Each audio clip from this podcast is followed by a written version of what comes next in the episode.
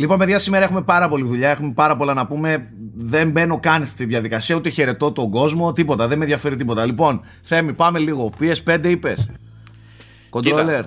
φίλε, έχουμε παίξει Έλα, πλάκα σε κάνω. Περίμενε. Δεν θα ξεκινήσω τόσο απέσια. Μην ξεχνάμε ότι είμαστε ένα talk show το οποίο έχει εκατοντάδες χιλιάδες fans ε, ανά την υφήλη, οπότε θα πρέπει να τους, ε, να, να, να, τους τιμήσουμε όλους αυτούς. Πρώτα απ' όλα χαιρετώντας τον Γιώργο Πρίτσκα, ο οποίος λίγο ανανεωμένος, λίγο φρεσκαρισμένος, λίγο Άλλαξαν... Νόμιζα θα έλεγες ότι είμαστε ένα talk show που φημίζεται για τις εισαγωγέ του. Ναι, ισχύει αυτό ότι έχουμε, έχουμε βαρετές, επαναλαμβανόμενες γραφικές εκπομπές. Έχουμε ίσω την πιο άθλια εισαγωγή στην ιστορία με το talk show. Έτσι. και, και τη φοράμε καμάρι αυτή την εισαγωγή κάθε, ναι, κάθε φορά. Είμαστε, είμαστε, ναι, υπήρχαν άτομα που λένε Φτάνει πια να σχολιάζεις το ε, λοιπόν, αυτούς δεν μπορούμε να τους αφήσουμε έτσι. Πρέπει να τους δίνουμε υλικό. Έτσι, δεν γίνεται να μην προχωράμε. Πιστεύω είναι, κα, είναι κατάρα. Δεν θα πάει καλά η εβδομάδα αν δεν σχολιάσουμε φράτζα Προέδρου και τα συναφή. Yeah, κοιτάξτε, ναι, είμαστε, κολλάμε γενικά στις παραδόσεις. Να πω ότι ο Γιώργος φαίνεται πολύ ανανεωμένος. Δεν ξέρω, ανανεώθηκε το, το μενού των φαγητών στην πτέρυγά σου. Ναι. Τι έγινε; Πλέον εκτός από πιλάφι μας δίνει και λίγο κοτόπουλο. Ανάλατα όλα. πάντα, πάντα. Πάντα, ναι, ήταν ανάλατα. Λοιπόν, έχουμε τον, ε, το θέμη τον γλυκούτσικο. Μαλάκα, ξέρετε τι σας έχουν πει; Από κάτω το σχολιάσανε πολλές φορές. Ότι είστε στο ίδιο background στην ίδια πτέρυγα. Απλά εμένα είναι mirror η κάμερα, παιδιά, γι' αυτό. Κατάλαβε. Το έχω προσέξει κι εγώ. Εσένα δεν είναι mirror. Mirror δεν είναι η κάμερα. Εμείς μια χαρά τη βλέπουμε. Όχι, mirror το δωμάτιό μου, ρε. Καταλαβέ. Το πρίτσικα πάει έτσι, εμένα πάει έτσι. Α, ναι, OK, okay, εντάξει. Αλλά η βιβλιοθήκη, όχι, το ίδιο ακριβώς πάει, ρε σου λέω. Δεν είναι mirror. Εσύ το βλέπεις mirror στο, στο OBS, βρε. Μπορεί. Δεν είναι mirror. Εγώ το Β πίσω το διαβάζω κανονικότατα. Λοιπόν, ε, ναι. σας αφήνω όμως εσάς τους δύο γιατί θέλω οπωσδήποτε να σχολιάσω για ακόμη μια φορά την Adidas μπλούζα του Nike Ferrari. Πολύ ωραία μπλούζα. Μην βρίζεις. Χαίρετε. Γεια σου, Nike. Φρεσκαρισμένος. Ε, νέο κούρεμα. Ε, ναι με νέο κούρεμα, το, το μουσάκι έτσι ατιμέλητο τριών ημερών. Και τα πήρα όλα, ρε. Μπράβο, μπράβο. Υπέροχος. Υπέροχος με Μπραζίλ μπλούζα εκεί πέρα. Άστο τώρα. Τι, τι συζητάμε. Άστο. Άστο. Ε, τι λέει η Κύπρος; Καλά, μια χαρά. Ε, ξεκινάει. Ξεκινάει. Ε, θα ξεκινήσει να καλοκαιριάζει, να ανεβούν οι θερμοκρασίες, να δούμε τι θα γίνει. Μάλιστα. Να δούμε τι θα γίνει. Πάμε λίγο στα, στα πολύ hot που έχουμε. Ε, γιατί... Φίλε, ένα είναι το hot θέμα. Νούμερο ένα trending στο Twitter για πόσες ώρες. Χτες το βράδυ. Πριν το πεις, πριν το πεις, πριν το πεις. Πάλι, πάλι παίξαμε. Ε, αλήθεια τώρα. Δεν γίνεται αυτό που συμβαίνει, παιδιά. Ήταν να κάνουμε εκπομπή την Τρίτη. Έτσι. Και λέμε τελευταία στιγμή, θα το κάνουμε την Τετάρτη για να ανέβει προς την Παρασκευή. Δουλεύει το κόλπο, την πατάνε. Ναι. Μπλοφάρουμε, σκάνε ειδήσεις την Τρίτη δυνατές και είμαστε εδώ την Τετάρτη έτοιμοι να σχολιάσουμε. Εχθές στο Twitter πάνω από 10 παιδιά μου έκαναν retweet τη Sony και μου λέει Δεν πιστεύω να γυρίσατε frame rate. πάνω από 10 παιδιά, να το ξέρετε, μας έχουν πάρει χαμπάρι τις Τρίτες. Λοιπόν, πάμε λίγο τώρα. Εχθές από το πουθενά. Ε, κεραυνός ενεθρία από την Sony έρχεται από το πουθενά και μας παρουσιάζει το, το controller της. Θέμη. Ναι, θα σας πω τα specs στα γρήγορα, τα πράγματα που πρέπει να μάθετε και μετά το σχολιάζουμε. Ε, αλλάζει το όνομα, δεν έχουμε DualShock 5 όπως προβλέπαμε όλοι, θα λέγεται DualSense και ο λόγος είναι το ότι θέλει να δώσει και λέει ότι διατηρήσαμε όλους τους πυλώνες που άρεσαν στο DualShock 4 αλλά μιλώντας με developers και με παίκτες παρατηρήσαμε ότι η αίσθηση της, της αφής του touch ε, δεν ε, προσδίδεται καλά με το τωρινό χειριστήριο. Οπότε έχουν επενδύσει μέσα σε τεχνολογία απτικής ανάδρασης, είναι το haptic feedback όπως είναι η προηγμένη δόνηση του Switch, είναι μια αντίστοιχη τεχνολογία. Και αντίστοιχα βάλαμε δόνηση, adaptive triggers στο, στις δύο σκανδάλες, okay, του μοχλού, δεξιά και αριστερά. Οπότε με αυτές τις δύο τεχνολογίες και σε συνδυασμό με την 3D Tempest Engine που είναι η μηχανή ήχου του PS5 λέει θα θέλουμε να προσδώσουμε μια super immersive εμπειρία με πολύ καλύτερο ήχο και πολύ καλύτερη αίσθηση στο χειριστήριο. Τώρα, για να χωρέσουν όλα αυτά μέσα. Ο η Πρίτσκα Sony γιατί κάνει- γελάει με ύφος τώρα, δεν Θέλω να κατάλαβα. πω κάτι.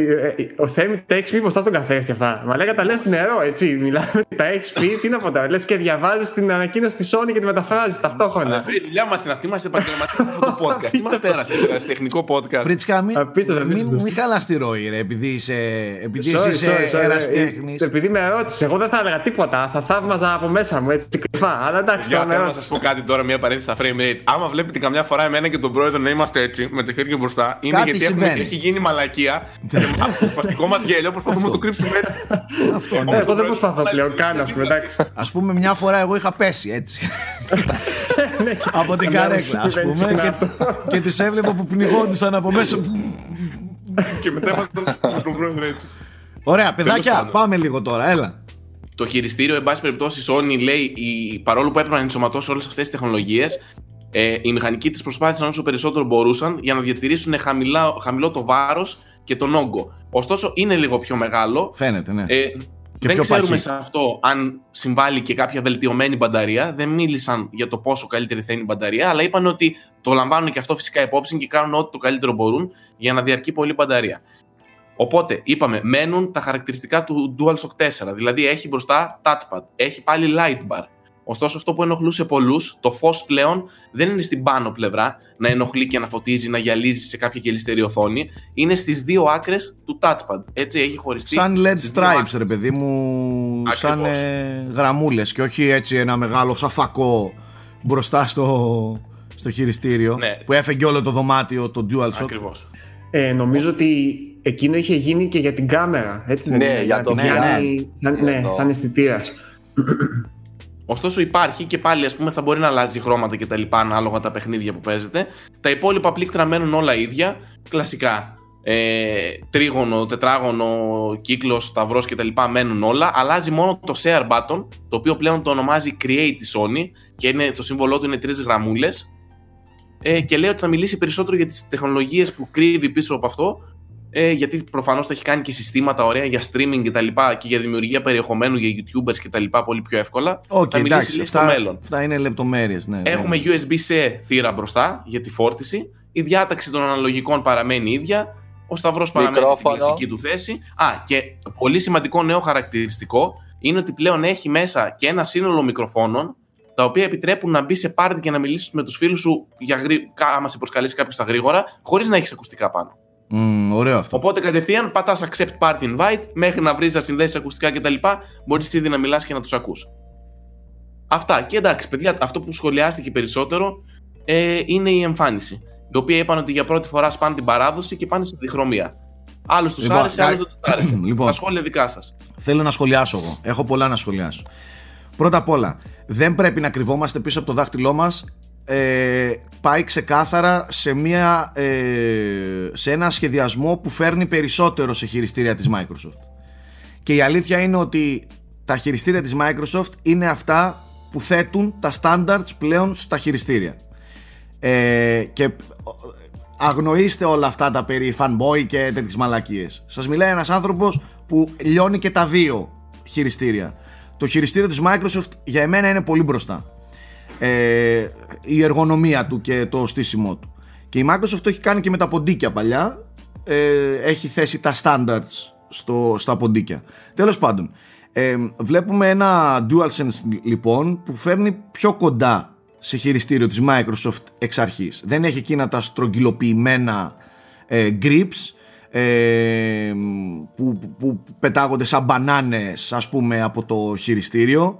Ε, πάει σε κάτι που αγκαλιάζει πιο καλά το χέρι ε, που κάθεται πιο καλά φαίνεται στο χέρι πιο παχύ, αν το δείτε στο πλάι συγκριτικό με ένα DualShock ε, θα το δείτε Θα ότι είναι παίζουν τώρα φωτογραφίες από πίσω. ναι, σας. ναι, ναι. Θα, θα είναι, βλέπετε ότι είναι πιο παχύ και πιο, πιο γεμάτο σαν, σαν αίσθηση στα χέρια. Θεωρώ ότι άτομα σαν τον Θέμη και σαν και εμένα, αλλά πόσο μάλλον σαν το Θέμη με τεράστια δάχτυλα θα βρούνε παράδεισο πλέον σε αυτό γιατί το DualShock παρά ήταν μικρό. Ένα πράγμα που θέλω να σχολιάσω και φαίνεται ότι έχει αλλάξει, χωρίς να είμαι βέβαιος, είναι η απόσταση των δύο αναλογικών έχω την εντύπωση ότι είναι λίγο πιο μακριά μεταξύ τους παρόλο που συνεχίζει στην, στην ε, παράλληλη διάταξη και Σάκη, όχι ξέρεις τι, Και αν, αν θέλετε, μπορώ να σας το δείξω κιόλας αυτό. Βέβαια, οι Spotify users θα το χάσουν. Το θέμα ξέρεις ποιο είναι, ότι στο DualShock, επειδή ήταν μικρές ή τέτοιες, τα δάχτυλά σου έβρισκαν εδώ μπροστά, γιατί αναγκαστικά το έπιανες έτσι. Αν είναι πιο ογκώδες από εδώ, μετακινούνται τα χέρια σου έτσι, οπότε σου δίνει περισσότερο χώρο στους αντίχειρες. Εγώ, εγώ είχα, χον- έχω και συνεχίζω πιάσιμο. να έχω πρόβλημα επειδή είμαι από τους ανθρώπους που το ακουμπάνε, το έχω πει πολλές φορές και σε βίντεος, σε unboxing. Να, το ακουμπάνε το, κουμπάνε χειριστήριο εδώ, με έτσι. το κοκαλάκι και όχι με την Ναι, άκρη του Όχι δαχτύλου. εδώ. Τσουγκρίζανε μεταξύ τους τα δάχτυλά μου. Στα, στο DualShock. Επειδή είμαι από τους ανθρώπους που το joystick το χειρίζεται με το κόκαλο, όχι έτσι. Καταλαβες. Οπότε είχα πρόβλημα. Και θα ήθελα πολύ ας πούμε να έχουν μία απόσταση. Βέβαια, εγώ προτιμώ την ε, διάταξη την πέστηνα. Κόλλησα Την τώρα. ασύμετρη. Του Xbox την και ασύμετρη, του Switch. την ασύμετρη διάταξη ε, 100% αυτό είναι και για τον εγκέφαλο πιο το έχω δει και έχω δει κάτι έρευνες ε, κάτι YouTube Είναι κανάλια πιο που κάνανε ξεκούραστος ο έρευνες αριστερός αντίχειρας έτσι, παιδιά. είναι ακόμα για τον εγκέφαλο πιο ξεκάθαρο ότι αυτό είναι εκεί, αυτό είναι κάτω. Καταλαβες, δεν είναι μαζί. Τέλος πάντων, ε, ε, το πρώτο που θέλω να σχολιάσω δηλαδή είναι αυτό ότι έχουμε μια εξμποξοποίηση του χειριστηρίου χωρίς αυτό να είναι κακό και χωρίς αυτό να σημαίνει ότι αντιγράφει κάποιος κάποιον. Εντάξει, είναι, είναι οι ανάγκες της αγοράς που δημιουργούν αυτές τις τάσεις ε, προς το σχεδιασμό. Πιο χοντρό, πιο μεγάλο χειριστήριο. Εμένα μου αρέσει και το εκτιμώ πάρα πολύ. Πάρα πολύ όμως. Ε, μου, μου φέρνει, μου φέρνει πολύ elegant σχεδιαστικά πολύ όμορφο φαίνεται πλαστικούρα λίγο πιο πλαστικούρα ε, από τα χειριστήρια π.χ. της Microsoft που ένα Elite ας πούμε έτσι ε, αλλά νομίζω ότι και αυτό έχει να κάνει με, την, με το βάρος και την Και αίσθηση. το χρώμα δεν είναι ματ φινίρισμα. Δεν είναι, είναι είναι και αυτό ανάλογα το. πώς είναι, παιδιά, στην πραγματικότητα. Από τη φωτογραφία δεν μπορείς να καταλάβεις ακριβώς την ποιότητα του πλαστικού. ναι, οκ. Το άσπρο φαίνεται πιο ceramic, όπως ήταν το ceramic white, το PSP. Μπράβο, μπράβο, μπράβο. Και αυτό το γυαλιστερό δεν σου. ε, ναι. Ε, μ, επίσης να πω ότι το η απτική, πώς τη λένε, ανάδραση Απτική ανάδραση, Ναι. haptic feedback. ε, αυτό δεν υπάρχει, δεν εμφανίζεται πρώτη φορά, ούτε είναι μια νέα τεχνολογία. Αυτό το έχει το Xbox One από την πρώτη μέρα που κυκλοφόρησαν. Το Xbox One έχει τα adaptive triggers. Τα adaptive haptic triggers. feedback. Το Το έχει haptic το feedback Switch. είναι όντως πρωτοτυπία και το έφερε το Switch πρώτο. Όχι, Πρωτοτυπία για οπότε, τις οπότε, τέτοιες οπότε consoles. λέω το, το άλογο, το, γιατί τα triggers έχουν δόνηση, συγγνώμη. Τα triggers, ναι, τα ότι triggers τα τα έχει triggers πέ- έχουν δικό, δικιά τους δόνηση ξεχωριστή, ε, αυτό εννοώ, συγγνώμη. Τώρα και αυτό, το, η απτική ανάδραση, το κάνει το Switch εδώ και πολύ καιρό και είναι εθιστικότατο και είναι υπέροχο και είναι πολύ καλό νέο το ότι το έχει και το PS5. Εντάξει, με Το τη καλό μία. νέο, ξέρεις ποιο δεν είναι, χρειάζεται Σάκη, με τη να μία, γιατί προσθέσω. τους είδα χθες. Περίμενε λίγο. Γιατί τους είδα χθες με τη μία όταν αυτό το έκανε το Switch, όταν αυτό το έκανε το Xbox. Κανένα πρόβλημα. Δεν νομίζω ότι ήρθε κάποιος να πει ότι φέρνει την επανάσταση. σα ίσα, εφόσον είναι τέλειες τεχνολογίες, ας το έχει και το PS5, ας το έχει και το Xbox. Δηλαδή δεν είναι κακό να έρχονται, να έρχονται ωραίες τεχνολογίες από τους άλλους να, να ολοκληρώνεται η εμπειρία και η αίσθηση στα, στα χειριστήρια. Ο- ότι, ότι πρέπει να μην ψαρώνουμε και να μην θεωρούμε ότι αυτές είναι επαναστατικές τεχνολογίες της Sony, ορίστε, τα λέμε. Αλλά δεν είναι κακό να τα εμφανίζει και να τα φέρνει με δικό της τρόπο στα δικά της χειριστήρια η μία ή η άλλη εταιρεία. Ε, Απέναντία, Σάκη μου είναι πολύ καλό γιατί τα adaptive triggers τα είχε το Xbox, αλλά πέρα από το Forza πήγαιναν αχρησιμοποιητά. Γιατί οι developers δεν καθόντουσαν να τα φτιάξουν ή μόνο για τους λίγους κατόχους Xbox. Ενώ τώρα που θα έχουν όλες οι κονσόλες, θα καθίσουν όλοι να τα βάλουν. Καταλαβες. Ναι, όταν, ναι. ένα, όταν μια τεχνολογία γίνεται στάνταρ και την ενσωματώνουν όλοι, πάνε να πει ότι θα διασκεδάζουν και περισσότεροι. Και οι Xbox users θα υποφεληθούν από τα adaptive triggers του PS5. Δεν μπορώ να φανταστώ πώς θα είναι το, το Gran Turismo 7 με τα adaptive triggers. Και με τη Γνωρίζοντα δόνηση. Γνωρίζοντας ότι στο Forza ναι, έπος. πόσο μαμάτο είναι στο Forza. Γιατί εκεί, αν δεν παίζεις με traction control ή stability management οτιδήποτε, μόλις ξεκινάνε τα λάστιχα να χάνουν λίγο την πρόσφυση Το τους, νιώθεις το στο trigger; λέει το adaptive trigger και ξεπατάς λίγο. Το νιώθεις. Δηλαδή, όταν πάνε να τελειώσουν οι μπαταρίες, ξέρεις, όταν έχουν ακόμα 5-10 ώρες ζωής οι μπαταρίες, το, το πρώτο που σταματάει να λειτουργεί είναι το adaptive trigger. Και απευθείας νιώθεις ότι Και έχασες απευθείας- επαφή με το απευθείας, παιχνίδι.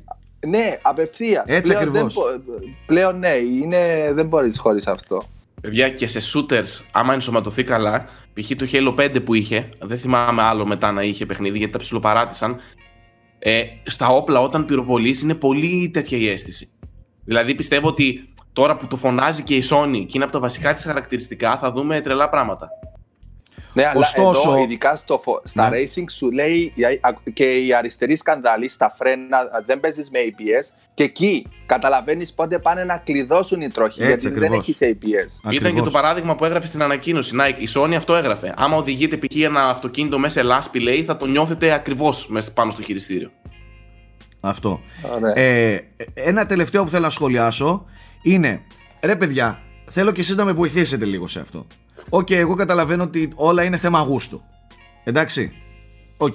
Εσείς αυτό που είδατε, γιατί διάβασα πάρα πολλά σχόλια, μα πάρα πολλά σχόλια, με μεγάλα κεφαλαία γράμματα και πολλά θαυμαστικά, αισχρό. Εσείς είδατε κάτι αισχρό εχθές; Δηλαδή είδατε κάτι το οποίο λες Παναγία μου τι είναι αυτό το έκτρωμα Όχι. Κοίταξε, οκ. υπάρχουν. Οκ να χαλαστείς που σου χάλασαν λίγο Ναι οκ να χαλαστείς Αλλά αυτό που είδες Μπορείς να το πεις αισχρό Όχι, Είδες απλά κανένα που είναι έχει η δύναμη τέσσερα- της συνήθειας. Είναι η δύναμη της συνήθειας. Πάρα πολλά άτομα, δηλαδή πέρα από το OCD, δεν μπορούν κάτι να, να, να τους επέλθει μια αλλαγή. Κάτι. Είτε είναι νέο printer, είτε κάπου αλλού είναι η κάμερα, είτε ένα κουμπί, είτε κάνει εμφανισιακά. Μα θυμάστε Όταν από έχεις το συνηθίσει- DualShock 3 που πήγαμε στο DualShock 4 τι κράξιμο είχε φάει Επιστρέψτε τώρα στο DualShock 3 να δείτε πως είναι Ω, καλά. Είναι όλα όμως θέμα συνήθειας. Άμα φτάσει και υποχρεωτικά θα, με, θα μεταβεί στην επόμενη γενιά και θα πάρει το 5, θα το συνηθίσει. Ναι, μπορεί να μην είσαι φαν της διχρωμίας. Ε, θέλεις, δεν θέλεις, θα... είναι θέμα συνήθειας. Δηλαδή μετά, μετά από χρόνια, όταν θα κρατάς τον DualSense και θα επιστρέψεις σε ένα DualShock από τα κλασικά που είναι μονόχρωμο, θα πεις Μα τι βα, βαρετό που ήταν αυτό μονόχρωμο, ξέρω. Εμέ, να, να πω για, με, με- για μένα; Ναι ναι Αμα- Ναι. ε, τελείωσες; Ναι, ρε, εντάξει, αυτό ήθελα να πω. Ωραία. Ότι είναι λίγο τραβηγμένα Ναι. τα σχόλια τα περί εσχρού και έκτρωμα και κάψτε το και. πφ, Εντάξει, είναι γούστα. Δεν Α, μπορείς, όντως, άλλο τα κάποιος- γούστα, αλλά και τόσο πια ε, τόσο εσχρό. Εγώ δεν είδα, ας πούμε, τέτοια εσχρότητα στην εικόνα αυτή που Σάκη, μας ξέρεις τι έδειξε. πιστεύω ότι απλά αυτοί που δεν τους άρεσε είναι λίγο οι πιο γκρινιάριδες. Κατάλαβες και γι' αυτό φωνάζουν πιο πολύ. Εγώ στο Twitter Ε. που έκανε ένα poll, 80% απάντησε ότι τους αρέσει. Δηλαδή, οι περισσότεροι, στους περισσότερους και στο site το δικό μας που εκεί διάβασα τα σχόλια, η συντριπτική πλειοψηφία ήταν θετική. Ή οι περισσότεροι έλεγαν ότι παιδιά με δεν με ενδιαφέρει να πώς είναι εμφανισιακά. Εγώ το κρατάω και παίζω, δεν κοιτάω εκεί, κοιτάω στην οθόνη. Πάντως, πάντως, το, πριν αφήσω ένα τελευταίο σχόλιο. Ναι. Μόνο από την εικόνα του, του χειριστηρίου νιώθω ότι θα δούμε πολύ όμορφη κονσόλα. Δεν ξέρω τώρα. Ναι, δεν λέω ναι. τίποτα άλλο. Έτσι, ε, ε, μπορεί να είναι έκτρωμα εκείνο που θα δούμε, αλλά δεν ξέρω. Κάτι μου λέει ότι από το χειριστήριο πρέπει να έρχεται πολύ, πολύ science fiction σκηνικό από κονσόλα. Θα είναι δίχρωμο σίγουρα. Ναι, ναι, Το σίγουρα, PS5. σίγουρα. Σίγουρα και εγώ έτσι πιστεύω. Δίχρωμο. Ε, το έχω σκεφτεί ήδη. Δηλαδή στην ουσία το launch, α, αυτό το χειριστήριο μπορούσε να ήταν, να ήταν μια special edition κάποιου παιχνιδιού που φορτσάρει με αυτά τα χρώματα. Π.χ. ο συλλεκτικός μοχλός, ξέρω εγώ, του Vanquish, ξέρω εγώ. Ε, εγώ μόλις το είδα, εγώ μου- μου ήρθε στο μυαλό η, η BMW η i8. Καλά, Η ναι, άσπρη. εντάξει. Γιατί θε- είναι άσπρη, μαύρη και έχει και κάποιες μπλε λεπτομέρειες. Ναι, ναι, είναι, ναι. πες είναι το special edition του i8. Οκ. Ε, εμφανισιακά μ' αρέσει και μ' αρέσει που χόντρινε το, το πλαίσιο και από ό,τι είδα δεν ξέρω, μπορεί να με ξεγελάει η εικόνα κατέβηκε λίγο το προφίλ των αναλογικών Μμμ. νομίζω, λίγο, λίγο πιο κοντό το, ο κορμός του ε, τώρα ε, μένει να το πιάσουμε στα χέρια μας γιατί αν δεν το πιάσουμε στα χέρια μας να δούμε την αίσθηση και πώς, ε, πώς ξεγοράζονται τα δάχτυλα μας πάνω του δεν θα ξέρουμε. Είναι και Ε, αυτό, Nike. Ότι άμα το 100%. πιάσεις στα χέρια σου, μπορεί μετά Αυτό. να πάθει σοκ. Αυτό είναι. Είναι μοχλός, δεν είναι, δεν είναι κορνίζα που θα την βγάζει φωτογραφία στον τοίχο. Είναι μοχλός, είναι εργαλείο. Δεν είναι το πώς θα το χρησιμοποιούμε. Ε, Ούτε καν το πώς- κοιτάς οθόνη, δεν κοιτάς καν τον μοχλό, ας πούμε. Ναι, Καταλάβες. σε ενδιαφέρει η αίσθηση στα χέρια, δηλαδή. Ναι, είναι σαν να λέμε ο λευγές των ταχυτήτων. Ό,τι θέλει ας έχει πάνω. Έτσι βλέπει τη μόνη και το δρόμο μπροστά. Ε, οπότε ναι, εντάξει, εμένα, εμένα μ' άρεσε. Εγώ προσωπικά είμαι της μονόχρωμης σχολής, δηλαδή ένας μαύρος, ένας άσπρος. Αλλά εντάξει, δεν... Πες είναι μια special έκδοση. Ο Γιώργος Γιώργο, γελάει. Πάλι δεν- γελάει. Δεν κάνει κάτι άλλο. Στην εκπομπή απλά Μ' γελάει. με άρεσε την η λογική. έκφραση είμαι της μονόχρωμης σχολής. Ξέρεις, λες και είναι κάποια, κάποια σχολή τέχνης, ξέρω, κάποιο κίνημα, ρεύμα. Κίνημα, ρε. Κίνημα, κίνημα. Ο Ολλανδόν Μιλάει ζωγράφων, μεταξύ. έτσι. Και, ε, και εγώ που με το Switch έχω το ίδιο πρόβλημα, δεν μπορώ που είναι κόκκινο μπλε. Εδώ τη δέχομαι τη διχρωμία γιατί είναι ασπρόμαυρο. Κοίταξε, εσύ φταίς που πήρες κόκκινο μπλε. Εγώ έχω μαύρο. Όχι, όχι, το μαύρο πήρα ρε. Απλά Α, σου λέω. ναι, οκ. εντάξει. Μπορώ μέχρι άσπρο μαύρο, όχι παραπάνω χρόνο. Γιώργο, νιώσε Εντάξει, λίγο, ναι. νιώσε λίγο ποιους έχουμε στο chat. Τι κα- τι- Τι να πω εγώ τώρα, Νιώσε, πες μου. νιώσε Ε, λίγο. ε, ο- ε, ο ένας είναι δανεικός. Σου σπάσε το, σου σπάσε το αριστερός κόκκινος και πήρες μπλε. Ή σου σπάσε ένα- Τι είναι αυτό, κόκκινο μπλε; Τι είναι, αγοράκι, κοριτσάκι, τι είναι; Εντάξει. Player 1, player 2 είναι. Τι δεν κατάλαβα. Ε, Ένα πράγμα. ας Ε, έχει ένα-δύο. Όπως του Νες. Είχε ένα λατινικό ένα και ένα-δύο. Ε, δεν υπάρχουν, ρε. Άστο, δεν βγάζει άκρη. Πάμε, Γιώργο. Το δικό σου σχόλιο θέλω. Ε, εμένα με καλύψατε κατά θα πω 120% ας πούμε δεν είχα καν μπει σε τόσο λεπτομερείς σκέψεις γύρω από το μοχλό ε, αυτό που μόνο κράτησα είναι ότι δυστυχώς όπως και η Nintendo έτσι και η Sony κρατάει αυτόν τον παραδοσιακό σχεδιασμό τον οποίο θεωρεί κάτι σαν κληρονομιά της μάλλον, κάτι σαν εικόνα όπως και η Nintendo έχει φάει κόλμα με αυτό το σταυρό και τον κρατάει ενώ είναι τελείως άβολος πλέον έτσι και η Sony συνεχίζει να έχει το αναλογικό μοχλό στην δεύτερη θέση του μοχλού και όχι στην, στην πρώτη. Θα έπρεπε να είναι πάνω αριστερά όπως είναι ο, ο, ο πρωταρχικός τέτοιος ελέγχου ας πούμε τρόπος ελέγχου σε ένα παιχνίδι πλέον τα αναλογικά. Ε, κατά τα άλλα και εγώ συμφωνώ γιατί για, για μένα προσωπικά όσο πιο χοντρός είναι ένας μοχλός τόσο πιο πολύ με βολεύει συνήθως γιατί έχω μεγάλα δάχτυλα και μεγάλα χέρια από εκεί και πέρα δεν με ενδιαφέρει καν πώς φαίνεται δεν με ενδιαφέρει καν αν έχει φωτάκια τέτοια Θέλω μόνο να όταν το πιάσω και επειδή δεν μπορούμε να το πιάσουμε γιατί όσο και να λέμε α, είναι πιο χοντρός άρα μάλλον θα κάθεται καλύτερα. Θέμη. Είναι, είναι, Θέμη. Άντε Δεν ξέρω, γαμίσου, μαλάκα. Θέμη. Το είπα, παιδιά, πριν γυρίσουμε το frame rate, είπα. Δεν ξέρω πώς τα λέμε, είναι χοντρό, τα χέρια μου είναι μεγάλα και τέτοια. Πώ θα γελάσω. Θέμη, τελικά, Τα παιδιά τελικά δεν είσαι το άντεξα. πιο βρώμικο μυαλό που υπάρχει εδώ μα μέσα. πραγματικά ρε φίλε, Ε, ρε, δηλαδή φίλε, είναι δυνατόν. Γιώργο, Δηλαδή, Είναι ρε, και η φίλε, καραντίνα, και ζητάω εντάξει, συγγνώμη πήραξε πάλι η που καραντίνα. διακόπτουμε την εκπομπή. Ε, κανένα πρόβλημα. Εκεί που θέλω να καταλήξω είναι ότι δεν θέλω να πω τίποτα για το μοχλό. Ε, αυτά που έδειξαν εμένα με καλύπτουν, δηλαδή τα χαρακτηριστικά του μου φαίνονται μια χαρά, πολύ ωραία. Μου αρέσει η κίνηση που κάνουν να το μεγαλώσουν, γιατί Ξέρεις και τι εμένα με λείπει βόλευε όμως; πάρα πολύ. Τι λείπει; Θέλω να το πιάσω όμως. Γιατί Ναι. ξέρεις τι, άμα δεν πιάσει Ε, το μοχλό. συνεχίζεις.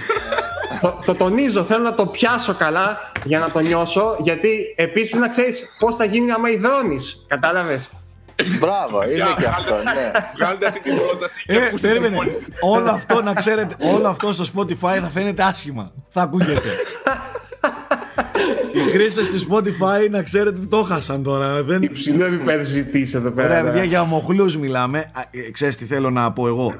Περίμενα, πέρα από όλο αυτό, περίμενα και μας είχαν λίγο χαϊπάρει ότι θα έχει και κάποιο τρελό feature.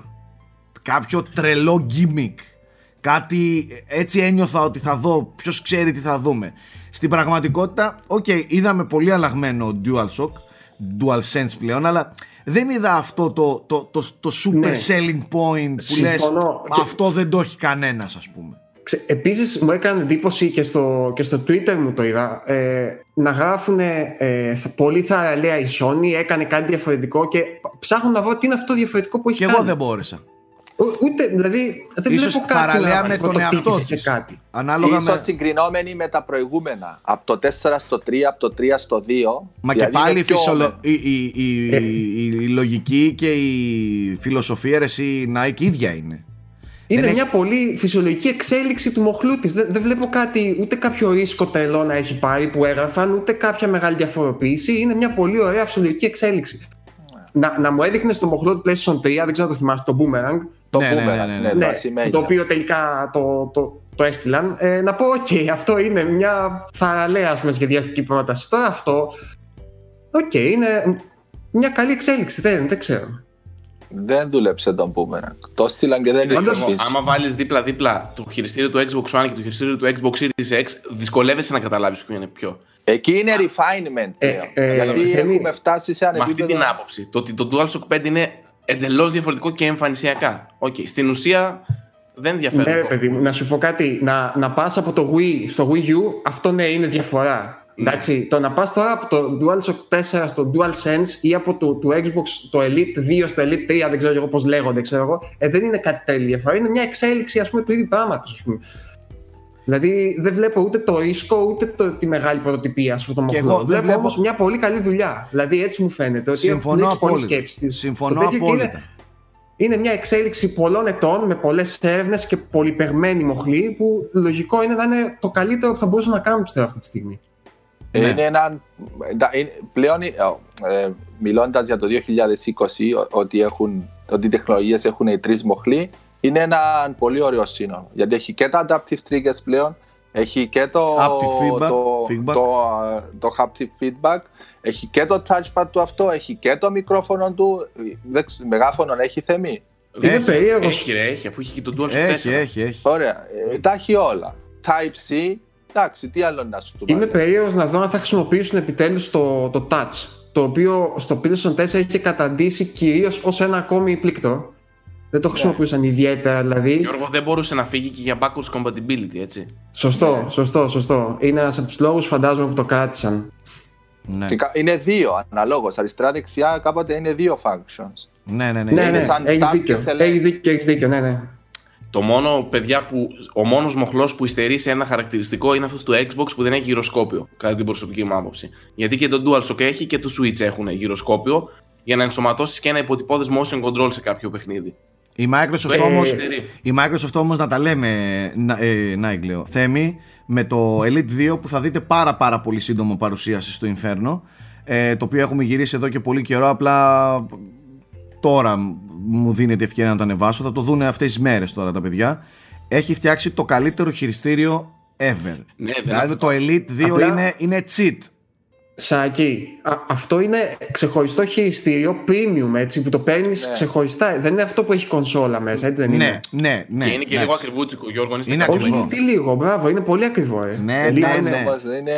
Ναι. Είναι, καλά, είναι επαγγελματικός. top, top of the top. Επειδή το, έπαιξα, το έπιασα και μας έκαναν παρουσίαση και στην Gamescom που είχαμε πάει. Παιδιά, είναι Γιώργο. από ποιότητα κατασκευής μέχρι εργονομία είναι α, ασύλληπτο. Εντάξει, Γιώργο. τι να πω. παραμετροπίηση που δεν Άλλο, Αυτό και είναι αυτό. επειδή και εγώ το είχα Σκανδάλες. πιάσει στην Gamescom, επειδή και εγώ το είχα πιάσει στην Gamescom και είχα παίξει, αν θυμάστε, ε, άλλο το ότι η αίσθηση που σου δίνει εκείνη τη στιγμή τα 5-10 λεπτά που θα παίξεις, και άλλο αν κάτσεις και εντρυφήσεις σε ένα, Ε, ναι, Call, of- σε φαντάζομαι, ένα Call of Duty φαντάζομαι. multiplayer, ας πούμε, με αυτό το χειριστήριο.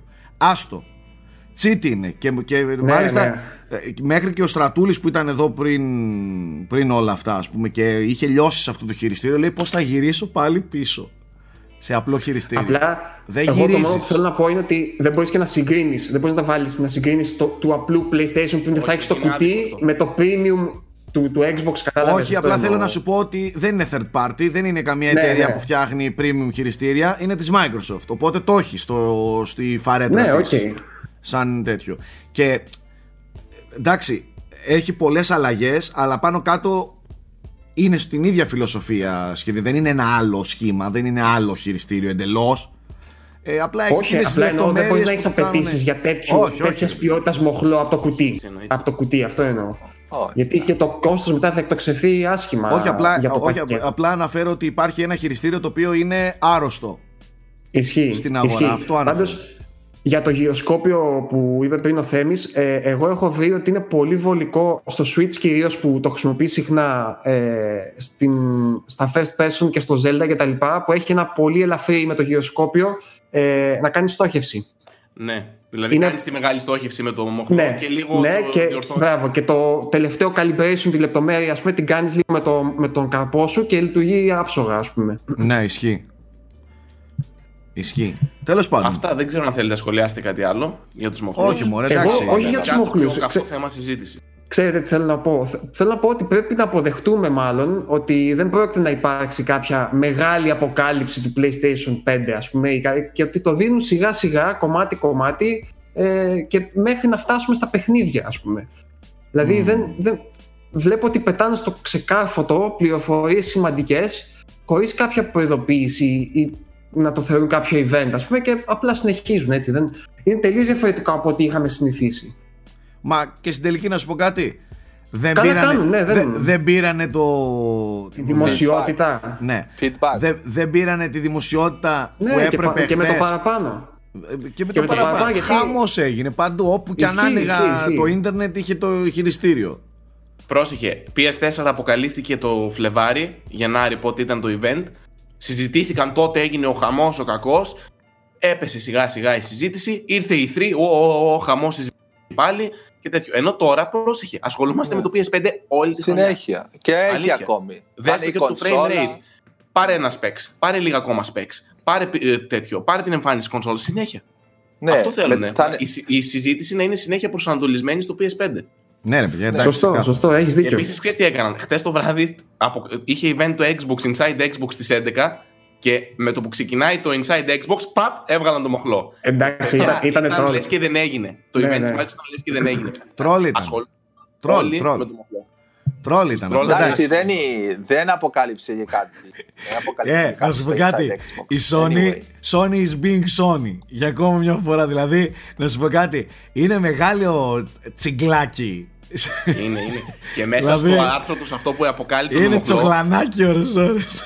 ήτανε, είχαν κάποιες εκφράσεις έτσι που τις έριχναν τις μπιχτέ. Λέει πλέον που υιοθετήθηκε ας πούμε, από όλους το share button επειδή έβαλε και το Xbox, εμείς που το φέραμε πρώτη στις κονσόλες το εξελίσσουμε Το ακόμη αλλάζεις. περισσότερο με το Create. Εντάξει, Δηλαδή παιδιά, είχαν κάτι μπιχτέ μέσα που ήταν μεγάλο καρφί. Ήταν άντε να Παιδιά, με Microsoft τώρα, θες και εσύ. μιλάμε για μια εταιρεία που είχε κάνει στην, στην προηγούμενη γενιά στο, play- στο Xbox One βιντεάκι διαφήμισης επίσημο που έλεγε πώς δανείζεις τα παιχνίδια στο PlayStation 4 Εντάξει, ναι. και απλά το έδινε ο ένας στον άλλον.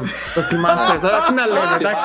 Ναι, Η εταιρεία είναι Καλύτερο marketing troll, video του φυσικά. PlayStation. Παιδιά, έχει εκατομμύρια views. Ναι, μα φυσικά. Και ήταν στο τσακ παμ αμέσως μετά την παρουσίαση. Ναι, Τον ναι. Matrix αμέσως Πήρα μετά ένα το κινητό. έκανε ο. ναι. ναι, ναι, ναι. Και λέει, «Το- θα σας δείξουμε τώρα τη διαδικασία που δανείζει παιχνίδια. Step one, ξέρω εγώ, και δίνει, δίνει έτσι. Ε, Πάντως τσίπησε και η Microsoft και ανέβασε στο Twitter της και αυτή το μοχλό της. Ανέβα... Καλά Όχι, δεν κάνει. ανέβασε μόνο το μοχλό. Και λέει Ναι, εκεί zoom που πιστεύατε στο- ότι στο το share. καλύτερο δεν θα μπορούσε να γίνει ακόμη πιο καλό. Κατάλαβε, Άστα- μαλάκα. Τα άστα- έβγαλαν. Σαν, τα- σαν τα παιδάκια έτσι. Ας σαν τα παιδάκια να παίξουν, ρε μαλάκα.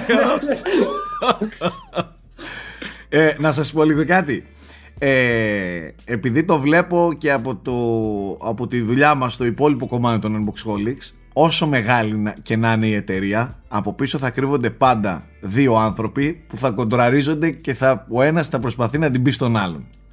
Δηλαδή πέρα άσχετα με το μέγεθος όσο γιγαντιαίο και αν είναι πάντα θα υπάρχουν κάποιοι που θα πούνε «Ω, γαμώ τον μπελά μου τώρα θα πει ρε, τώρα θα δει ρε Καταλαβες, τώρα θα κάνω ένα tweet. Στείλε στον τέτοιο να κάνει το tweet εκείνο. Πάντα. Οπότε εντάξει είναι ανθρώπινο όλο αυτό που συμβαίνει Είναι, είναι marketing, είναι prestige, Ε, είναι ναι, εντάξει. θόρυβος, Έχει, και, έχει, και έχει και μαρκετίστικος. πλάκα. Εντάξει, έχει πλάκα αν δεν είσαι άρρωστος. Αν είσαι άρρωστος, ζορίζεσαι, πονάς, νευριάζεις, χαλάς τη ζαχαρένια σου. Αν είσαι normal φυσιολογικός άνθρωπος που γουστάρει απλά να παίζεις video games και OK, άστο να φαγωθούν να κάνουν, τότε το, το απολαμβάνεις και το διασκεδάζεις. Λοιπόν, είχαμε μια άλλη δυσάρεστη είδηση. Θέλω να μιλήσω για την Καντεμόσαυρα. Της Γκαντεμόσαυρα. που ακούει σε- στο όνομα Θέμης Μπολτσής. Μιλάμε για Γκαντεμόσαυρας. Δεν υπάρχει αυτός ο άνθρωπος. Και να σας πω κάτι. Γιατί ρε, ποιος το ανέφερε; Ο πρόεδρος το ανέφερε.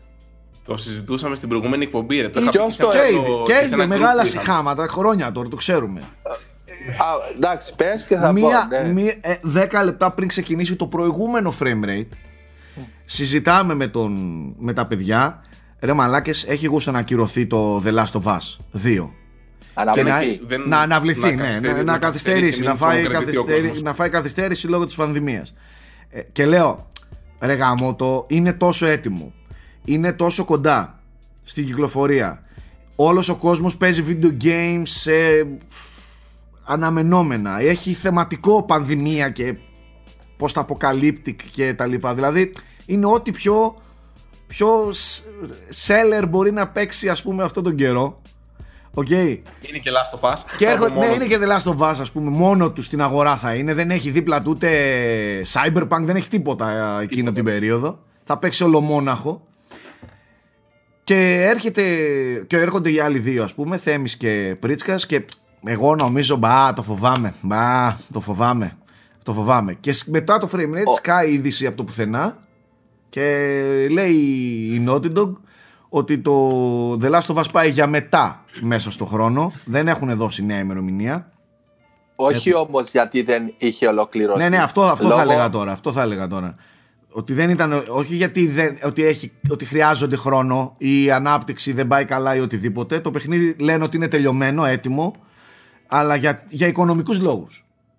Ε, marketing, Για διανομή, Ναι, λογικά. ναι. Για σε όλα διανομή. αυτά. Παιδιά, άμα διανομή. παρακολουθήσετε και το Final Fantasy έχει γίνει λίγο χαμός. Σε άλλες χώρες πήγε νωρίτερα, σε άλλες πήγε πιο μετά. Δεν μπορούν γιατί τα, στα τελωνία, όταν φτάνουν τα δέματα, δίνουν προτεραιότητα στα, στα τρόφιμα και στα τέτοια της υγείας. ναι. Οκ, οπότε μερικά πάνε πίσω. Οπότε η Ε. Sony λέει πού να, το, πού να στείλω εγώ το παιχνίδι τώρα και να μην πάει στα καταστήματα. Άσε που το retail θα έτρωγε πλήγμα, γιατί τα καταστήματα όλα είναι κλειστά.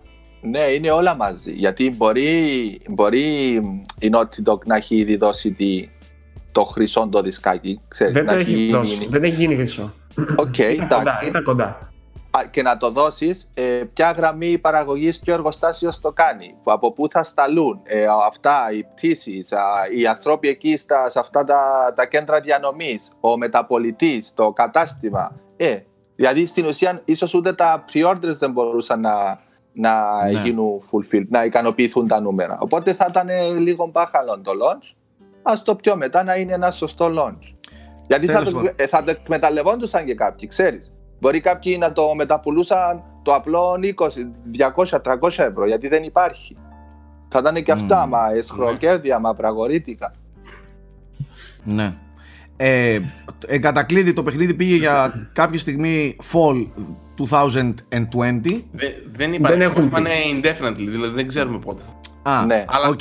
λογικά θα έρθει σε Ναι. αυτή τη ιδέα. Από την άλλη έρχομαι εγώ και πονηρά σας κλείνω το μάτι και σας λέω μήπως βολεύει και ένα PS5 launch; Ε, πλέον ναι. πλέον. Πλέον, πλέον γιατί όχι. Ναι.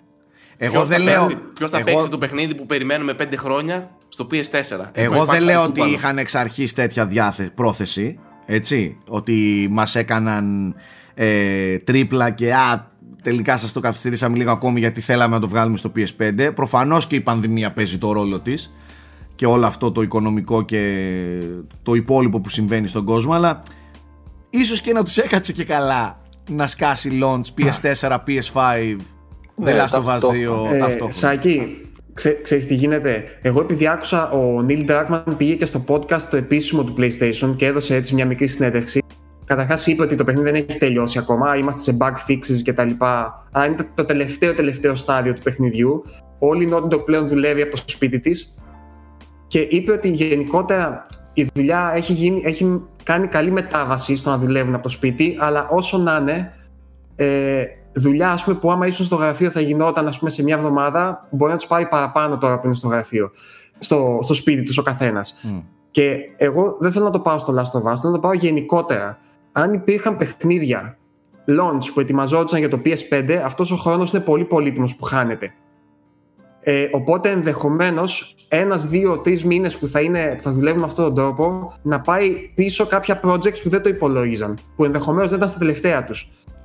Ε, Σίγουρα. δεν θα μου έκανε αίσθηση αν λοιπόν κάποια launch projects PS5 ες, καθυστερούν ή δεν είναι σίγουροι αν θα προλάβουν πλέον με αυτό που γίνεται και κρατάνε και το Last of Us λίγο σαν δικλίδα ασφαλείας ότι τους στείλει στη χειρότερη, λανσάρουμε πολύ κοντά με Last of Us και είμαστε καλυμμένοι από άποψη Κοίτα. εικόνας και marketing. Εγώ είμαι βέβαιος ε, ότι η Naughty Dog δουλεύει στο PS5 και The Last of Us Part 2 στο PS5. Α, ναι, σίγουρα, σίγουρα Έτσι. θα έχουν μια ομάδα ναι. που ε, Δεν σίγουρα είναι ότι εξερευνεί το τώρα, τώρα hardware, έτσι κι ξαφνικά, αλλιώς. ναι, σε- τώρα ξαφνικά θα πούνε Α, παιδιά, πάμε και PS5 τώρα.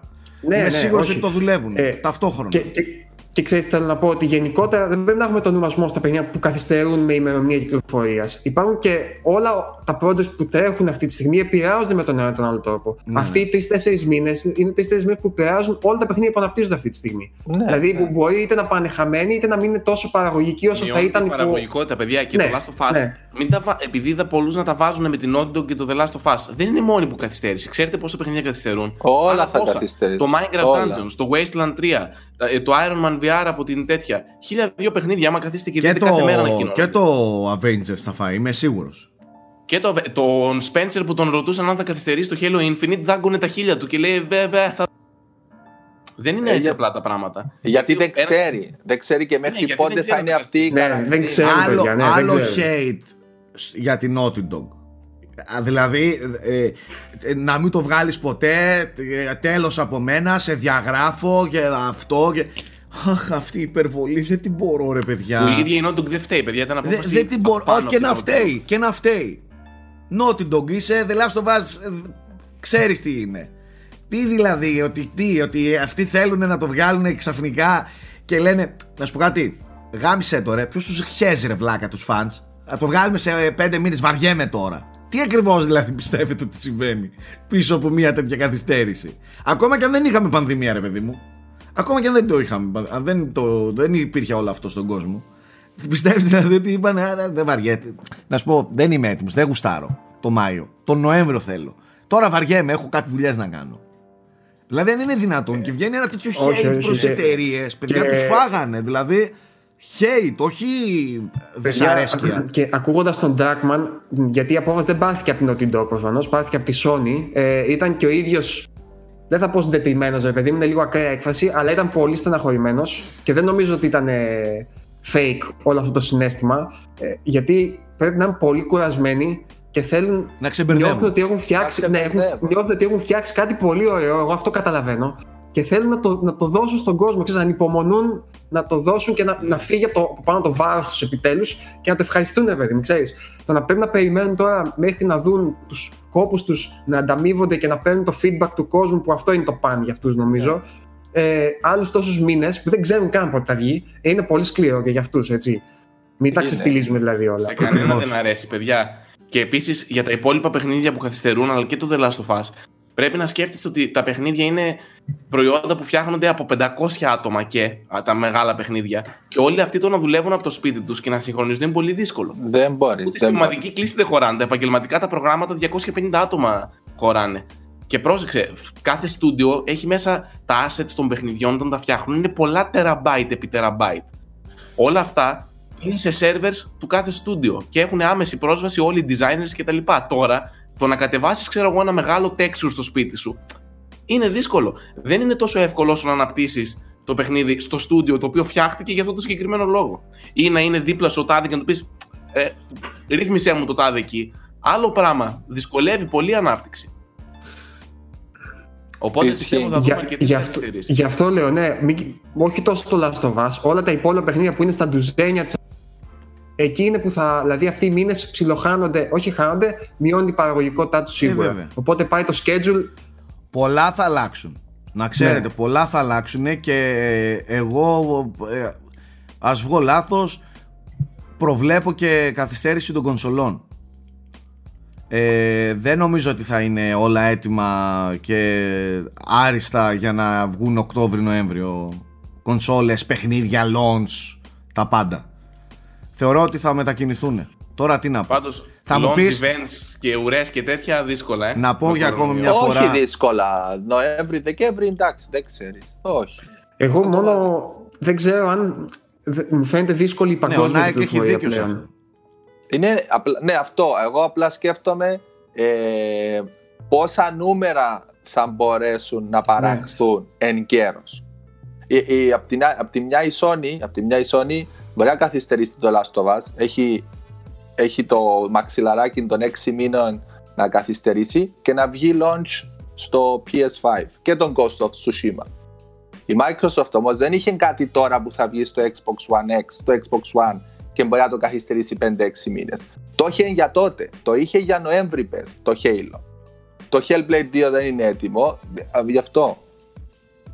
Θέλεις ένα system seller μαζί με την κονσόλα, η Sony το έχει, με την καθυστέρηση μέσα. Ναι, η Sony το The Last of Us μπορεί να το πάει στο PS5. Το Halo, άμα φάει καθυστέρηση, δεν το προλαβαίνει το Series. Γι' X. αυτό, γι' αυτό. Καταλάβες. Και τον Ghost of Tsushima. Και γι' αυτό επίσης. άλλαζε χρώματα ο Spencer όταν τον έλεγαν άμα καθυστερήσει Halo και ήταν φάση παρακαλώ Θεέ μου να μην καθυστερήσει. Ε, Η Δεν Nintendo, είναι- εντάξει, έχει το δεν δικό είναι της στο πρόγραμμα, χέρι δεν- του όμως δεν είναι στο χέρι του ε, είναι και, και πολλά άλλα που τρέχουν σε μια κυκλοφορία πόσο μάλλον αυτού του επίπεδου τέλος πάντων Α, Θέμη έχουμε κάτι άλλο; Ε, μία τελευταία ερώτηση, δεν το συζητάμε πάρα πολύ γιατί τα αναλύουμε τόσο καιρό. Η Capcom έκανε μία έρευνα προς τους fans του Resident Evil, οπότε σας απευθύνω και εγώ την ερώτηση, θέλετε άλλο remake, θα αγοράζατε, θα παίζατε άλλο remake; Code Veronica.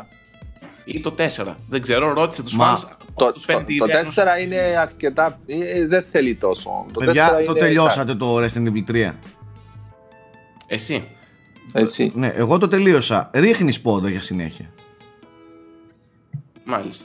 Μετά τα Ε, ναι, credits γιατί- έχει ένα 5 δευτερολέπτων cutscene και δι- ρίχνεις πόντα για, για Code Veronica και τα λοιπά. Γιατί όχι; Το Code Veronica έχει από τα πιο δυνατά σενάρια και το πιο, από τα πιο πλούσια lore. Ό,τι αφορά 100%. ομπρέλα και όλα αυτά. Κοίτα, εγώ ξαναλέω ακόμα μια φορά ότι δεν έχω πρόβλημα με τα remake, τα απολαμβάνω και είναι φανταστικά, ε, πόσο μάλλον όταν είναι αυτού του επίπεδου, γιατί μιλάμε για εκπληκτικά remakes από την Capcom και το 2 και το 3 ήταν ε, απίθανα. Ε, όσο τρέχει κάτι ε, β- β- κανονικό από πίσω, δηλαδή αν φτιάχνετε ένα Resident Evil 8, δεν έχω πρόβλημα να μου δώσουν όλα τα remakes του κόσμου. Αλλά να ξέρω ότι προχωράει. Δεν- Εντάξει, γιατί κακά τα ψέματα δεν γίνεται να παίζουμε ξανά τα ίδια παιχνίδια. Εγώ αυτή τη στιγμή πήγα από remake σε remake. Πήγα από Resident Ναι. Evil 3 σε Final Fantasy 7. Θα μου πεις, ναι, οκ, η δουλειά έχει γίνει, αλλά είναι τα παιχνίδια αυτά τα έχω παίξει εγώ στο κεφάλι μου. δεν είναι Ε, καινούρια. νομίζω ότι το Final Fantasy είναι Εντάξει, διαφορετική το- ναι. περίπτωση. Είναι- Είναι διαφορετική περίπτωση και νομίζω είναι θέμα γούστου μετά. Εγώ α- περισσότερο υπέρ remakes σαν του Final Fantasy 7. Δηλαδή που λένε ας πάρουμε το αρχικό υλικό, να το περάσουμε από ένα φίλτρο σύγχρονο και να δούμε μήπως μπορούμε όχι να το εξελίξουμε, να το αλλάξουμε, να το φέρουμε πιο κοντά στη σύγχρονη εποχή και όχι μια στεγνή αναπαραγωγή ας πούμε. Ωστόσο- δηλαδή, το θεωρώ πιο ενδιαφέρον. Επειδή Εν- συνήθως εννο- έχω παίξει τα παλιά όμως τώρα. Εννοείται ότι είναι πιο ενδιαφέρον και οι πινελιές και, και προσαρμογές στο σήμερα γίνονται και από την Capcom. Και το Resident Evil 3 έχει φρέσκα πράγματα και κομμένα αλλά και φρέσκα πράγματα και το 2 είχε.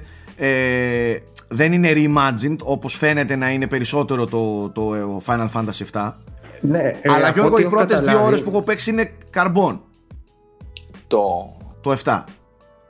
το 7. Το 7 όμως, να πω για το 7. Εμένα τι, τι δεν μου αρέσει, τι με προβληματίζει. Ναι. Η φάση είναι ότι το, το Final Fantasy 7 ήταν παιχνίδι 60-70 ωρών και το 7 το remake θα γίνει σε κομμάτια. Δηλαδή πήρανε το αρχικό ε, παιχνίδι, το αρχικό, τι- το παιχνίδι το 7 ξεκινάει στη Midgar.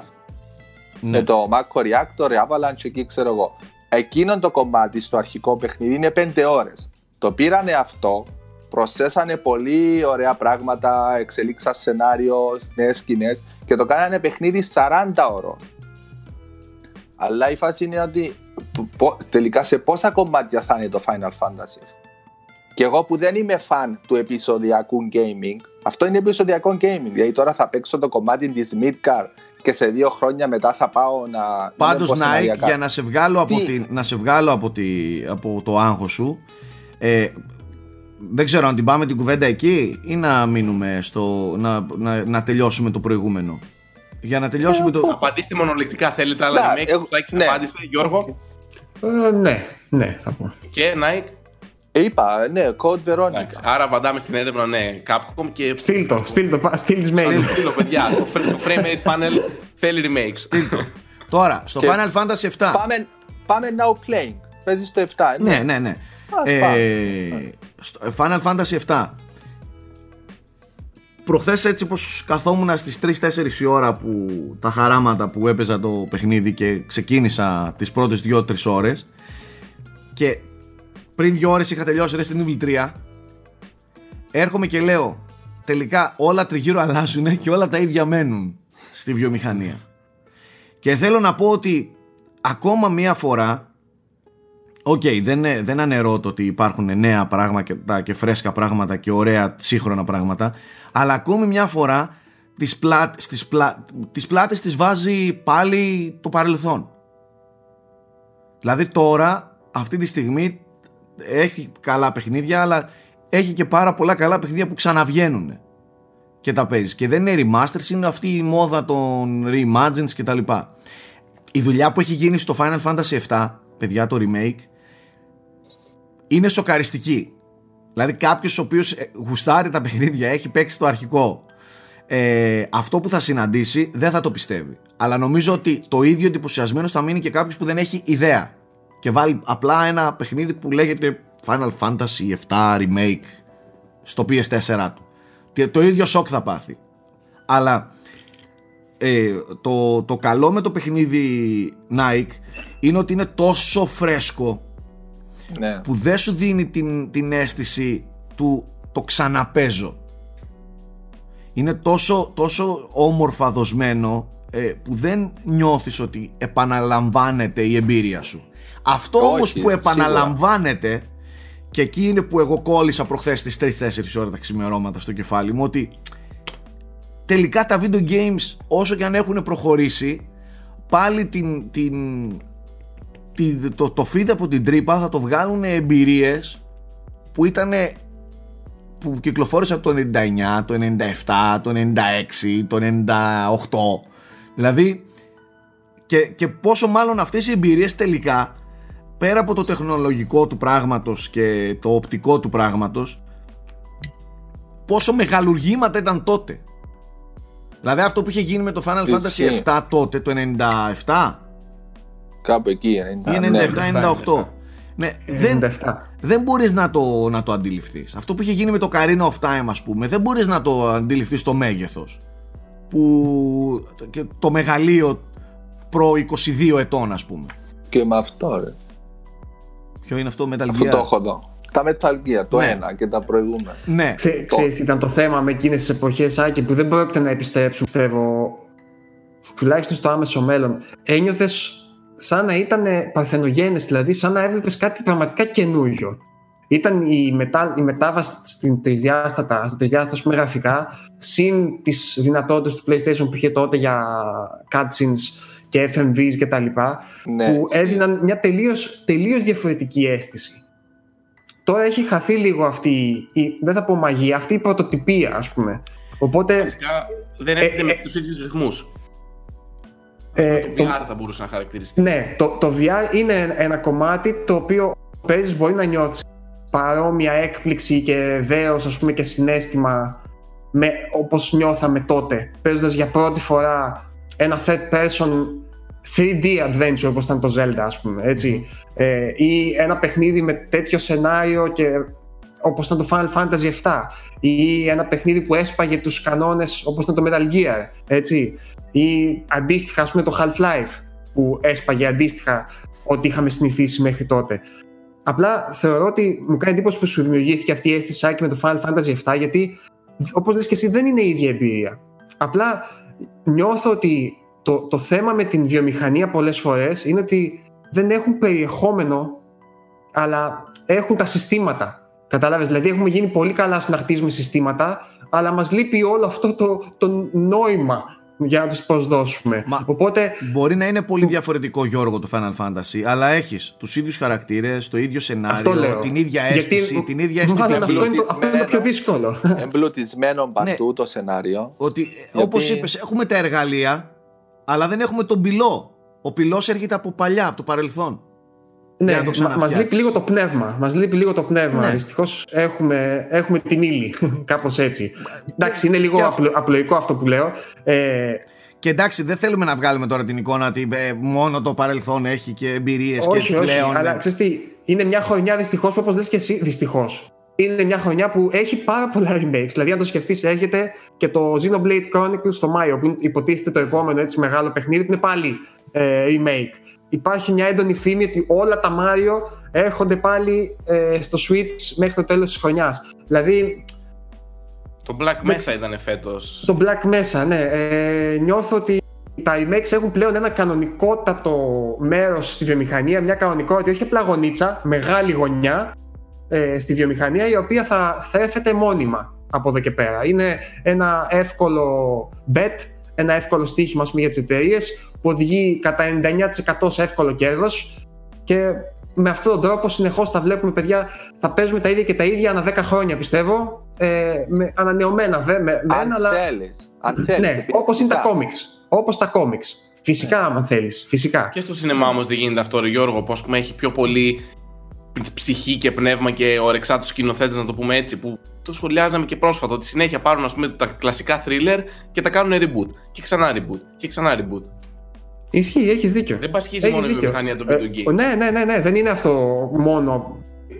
Αυτή η εκμετάλλευση και η εμπορευματοποίηση της νοσταλγίας, επειδή πλέον είμαστε σε μια εποχή που περάσει τόσα χρόνια δηλαδή, από τη δεκαετία του 80 που ξεκίνησε ουσιαστικά το εμπορικό σινεμά, ας πούμε, Ναι. ή η άνοδος της pop κουλτούρας, όπου πλέον οι άνθρωποι που ήταν παιδιά τότε έχουν μεγαλώσει και είναι πολύ εύκολο να στοχεύσεις πάνω σε αυτούς και στην νοσταλγία τους και στην δεκαετία του 90 μετά. Την επόμενη δεκαετία θα είναι σε αρχές του 2000. Δεν πρόκειται να σταματήσει πλέον αυτό. Έτσι νομίζω. Δηλαδή δεν είναι μια μηχανή που ανακυκλώνεται συνεχώς και θα πέ- πάμε από δεκαετία σε δεκαετία πλέον. Ανάλογα με το ποιο είναι το target group. Ε, ε, παιδιά, να πάμε λίγο και σε, μι- στην κουβέντα λίγο με πιο, πιο χειροπιαστά πράγματα, ρε παιδί. Να μιλήσουμε και λίγο για παιχνίδια. Α Ναι, αφήσουμε για αυτά πες τα πώς- πώς σου θεωρητικά. Ναι. Ε, όχι ότι δεν είναι σημαντικά, ίσα ίσα είναι πολύ σημαντικά αυτά που λέει ο Γιώργος. Αλλά ας πούμε λίγο και για τα παιχνίδια γιατί παίζουμε όλοι μπόλικα. Τέλος πάντων, τελείωσα Resident Evil 3. Το μεγάλο παράπονο που έχω από το παιχνίδι είναι ότι όντως είναι σε- είναι λίγο πετσοκομμένο ε, από την πλευρά της ε, διάρκειας. Βέβαια δεν ήταν ποτέ μεγάλο παιχνίδι το Resident Evil 3 και ήταν από τα άτυχα Resident Evil της τότε εποχής που δεν είχε δύο σενάρια. Έτσι. Δηλαδή ήταν το, το πρώτο Resident Evil χωρίς δύο σενάρια που κυκλοφόρησε τότε. Resident Evil 1 είχε, Resident Evil 2 είχε, το 3 ήταν το πρώτο που απλά ε, είχε μεν δύο χαρακτήρες αλλά δεν είχε διπλό σενάριο. Να παίξεις δύο φορές το παιχνίδι με να δεις διαφορετικά πράγματα. Ε, 5,5 ώρες περίπου μου πήρε εμένα. Εγώ το θεωρώ για αυτό που είναι εκπληκτικό σε αυτό που έκανε. Οι πινελιές οι καινούργιες που έβαλαν είναι ωραίες. Με χάλασε που λείπει το Clock Tower. Δεν ξέρω ποια ήταν, ποιος ήταν ο λόγος ας πούμε, που το αφαίρεσαν. Βέβαια είχαν κάτι άλλες ωραίες προσθήκες όπως το νοσοκομείο που στο παλιό παιχνίδι ήταν 10 λεπτά ε, ενασχόληση πλέον είναι κανονικό πώς να το πω, κανον- κανονική περιοχή ας πούμε που, που τρως ώρα εκεί και έχει γίνει εκπληκτική δουλειά. Τέλος πάντων φανταστικό σαν αυτό που είναι ε, προχωράμε. Είναι ακριβώς αυτό που θεωρώ ότι όχι θα έπρεπε να είναι αλλά νομίζω ότι καλύπτει ας πούμε το ρόλο του ως Resident Evil 3 Remake.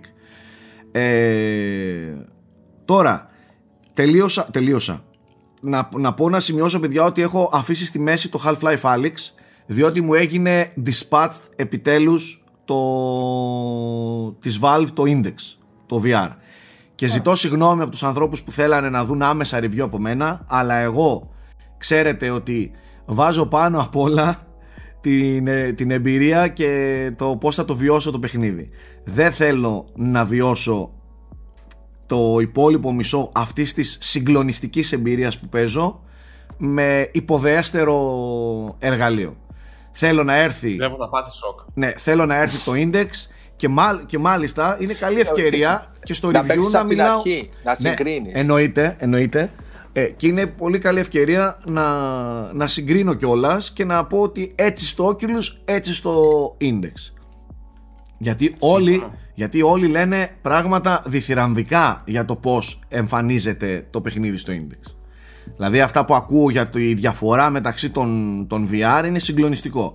Οπότε επιτρέψτε μου να δώστε μου λίγες μέρες ακόμη να φτάσει. Ήδη έχει γίνει dispatch και νομίζω ότι πάει και γρήγορα στο tracking.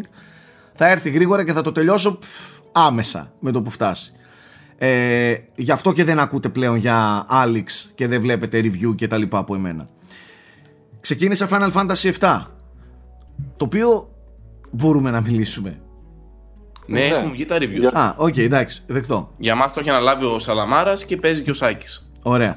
Ε, ο, ο, ο Δημήτρης θα το κάνει το review, πιο έμπειρος με τη σειρά Final Fantasy εννοείται, αλλά παιδιά, πρώτα απ' όλα, τι, τι γραφικά είναι αυτά; Δηλαδή, ε, αφήστε τώρα μαλάκι τα teraflops να περτάνε και να φεύγουν.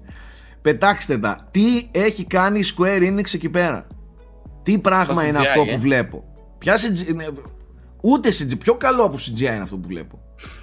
Από Δηλαδή- την ταινία είναι πιο καλό.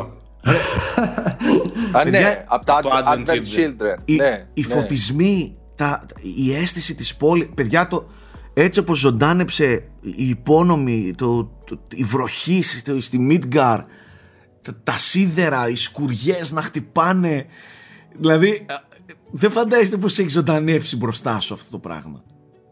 Τι, τι αριστούργημα βλέπω εγώ μπροστά μου, οπτικό, οπτικό ακουστικό. Δηλαδή δεν Η ξέρω... μουσική. Ναι, η μουσική του Εμάτς, όλα αυτά, δηλαδή σοκαριστικό το να βάλεις το Final Fantasy 7 για πρώτη φορά στην κονσόλα, ακόμα και αν δεν έχεις ασχοληθεί ποτέ. Πόσο μάλλον να δεις αυτό που έχεις στο μυαλό σου να παίρνεις σάρκα και οστά έτσι.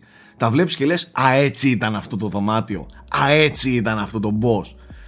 Δεν, δεν μπορώ να το περιγράψω πόσο όμορφο παιχνίδι είναι το Final Fantasy. Και πόσο, αυτό είναι το πιο σημαντικό, πέρα από την ομορφιά, πόσο ωραία αίσθηση έχει στο χειρισμό και στο, στο παίξιμο ρε παιδί μου. Ε, πόσο ομαλό, εθιστικό, απολαυστικό είναι να, να κάνεις μια μάχη. Αυτό το, το, το slow motion που, που δεν σταματάει, δεν παγώνει το χρόνο, αλλά το πηγαίνει πολύ πιο αργά ε, για να πάρεις, για να κάνεις τις εντολές και να αλλάξεις παίκτη και να αλλάξεις χαρακτήρα κτλ. Είναι, είναι πανέξυπνο.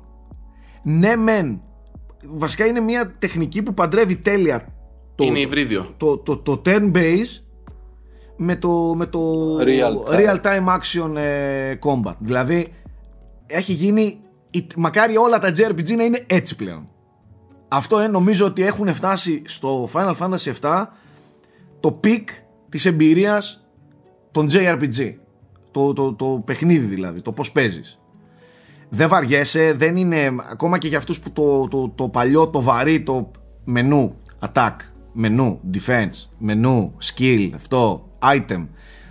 Ακόμα και όλη αυτή η διαδικασία έχει γίνει πολύ ομαλά και δεν είναι διαδικασία η οποία έρχεται στο 2020 και θα πει έλα ξεχάστε τι κάνετε πριν 25 χρόνια. Ε, αφήστε τώρα. Εδώ ο κόσμος θέλει ξύλο με τη μία βάρα μπαμ μπαμ τα παντρεύει τέλεια. Σε, σε έχει στη, στην τακτική μέσα να σκέφτεσαι πώς θα το, πώς θα, τι θα χρησιμοποιήσεις τι combat θα, τι skill θα βάλεις τι buff θα κάνεις. Όλα τα έχεις μέσα στο κόλπο και ταυτόχρονα υπερβολικά, υπερβολικά πολύ σύγχρονο στο 2020 απολαυστικό, άμεσο χωρίς να βαριέσαι, χωρίς cutscenes μικρά να παίζουν loadings αυτά πριν τις μάχες, μετά τις μάχες, μετά από κάθε κίνηση. Είναι αμεσότατο. Τέλειο. Αυτό που παίζω είναι τέλειο.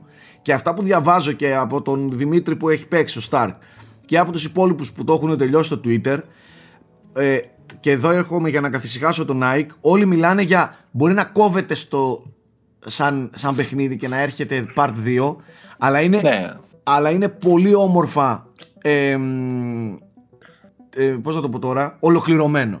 Νιώθεις ολοκλήρωση όταν πέσουν τα credits στο πρώτο part του Final Fantasy 7 κατάλαβες Σι- και αυτό για σίγουρα, μένα αλλά κάτι εμένα- λέει Εμένα είναι άλλο το θέμα. μου. Εμένα, εγώ, άμα ξεκινάω ένα παιχνίδι, ε, θέλω να το τελειώνω. Ε, αυτό 7. Υπάρχει όλη η προγενέστερη γνώση. Ξέρω ακριβώς πώς είναι όλο. Δηλαδή, αν ξεκινήσω το κλασικό 7, θα θέλω να το παίξω όλο, ξέρεις. Τρώγοντας, ε, σου Ναι, ανοίγει η από, τη- όρεξη. από Δηλαδή, τη λογική παίζοντας όμως τη Midgar, ναι. δεν θα μπορεί. με- Α, ωραία, ε, που τώρα. Ε, Κατάλαβες, θα μείνω έτσι. Θα... Γι' αυτό. Εν τω το- μεταξύ, είναι πολύ Και περίεργο. Ξέρω, ξέρω τι παίζει. Καταλάβεις; Δηλαδή δεν είναι ότι α, δεν ξέρω τι με επιφυλάσσει. Αφού ξέρω, εγώ θέλω να φύγω απευθείας από τη Midgard να πάω να συνεχίσω. Εγώ να πάω θεωρώ να- όμως από τη στιγμή ότι όλοι λένε ότι νιώθεις ολοκληρωμένος όταν τελειώνει αυτό το παιχνίδι και τα 59-99 που έδωσες έχουν ε, βάση και ότι δεν νιώθεις ότι σου κόψε κάποιος στη μέση την εμπειρία ε, και ότι κλείνει όμορφα το πρώτο μέρος δεν είναι κακή περίπτωση. Σκέψου το και σαν να βγήκανε τώρα τα, τα remakes του νονού.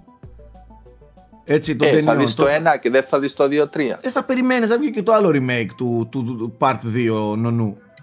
Αφού τελειώνει Ναι. όμορφα το Part 1 του νονού, ας πούμε. Καταλαβαίνεις. Θα το πάρω, θα το πάρω, θα το στηρίξω, θα το πάρω, αλλά δεν ξέρω αν θα το παίξω. σω το αφήσω για να το πάρω. Καλά, ξέρεις, μόνο Nike, από παλιά. σε ένα, σε ένα Αυτό. μήνα από τώρα θα λες ε, 100% το έβγαλαν, έχω κλειδώσει τα πάντα, τα έχω πάρει όλα.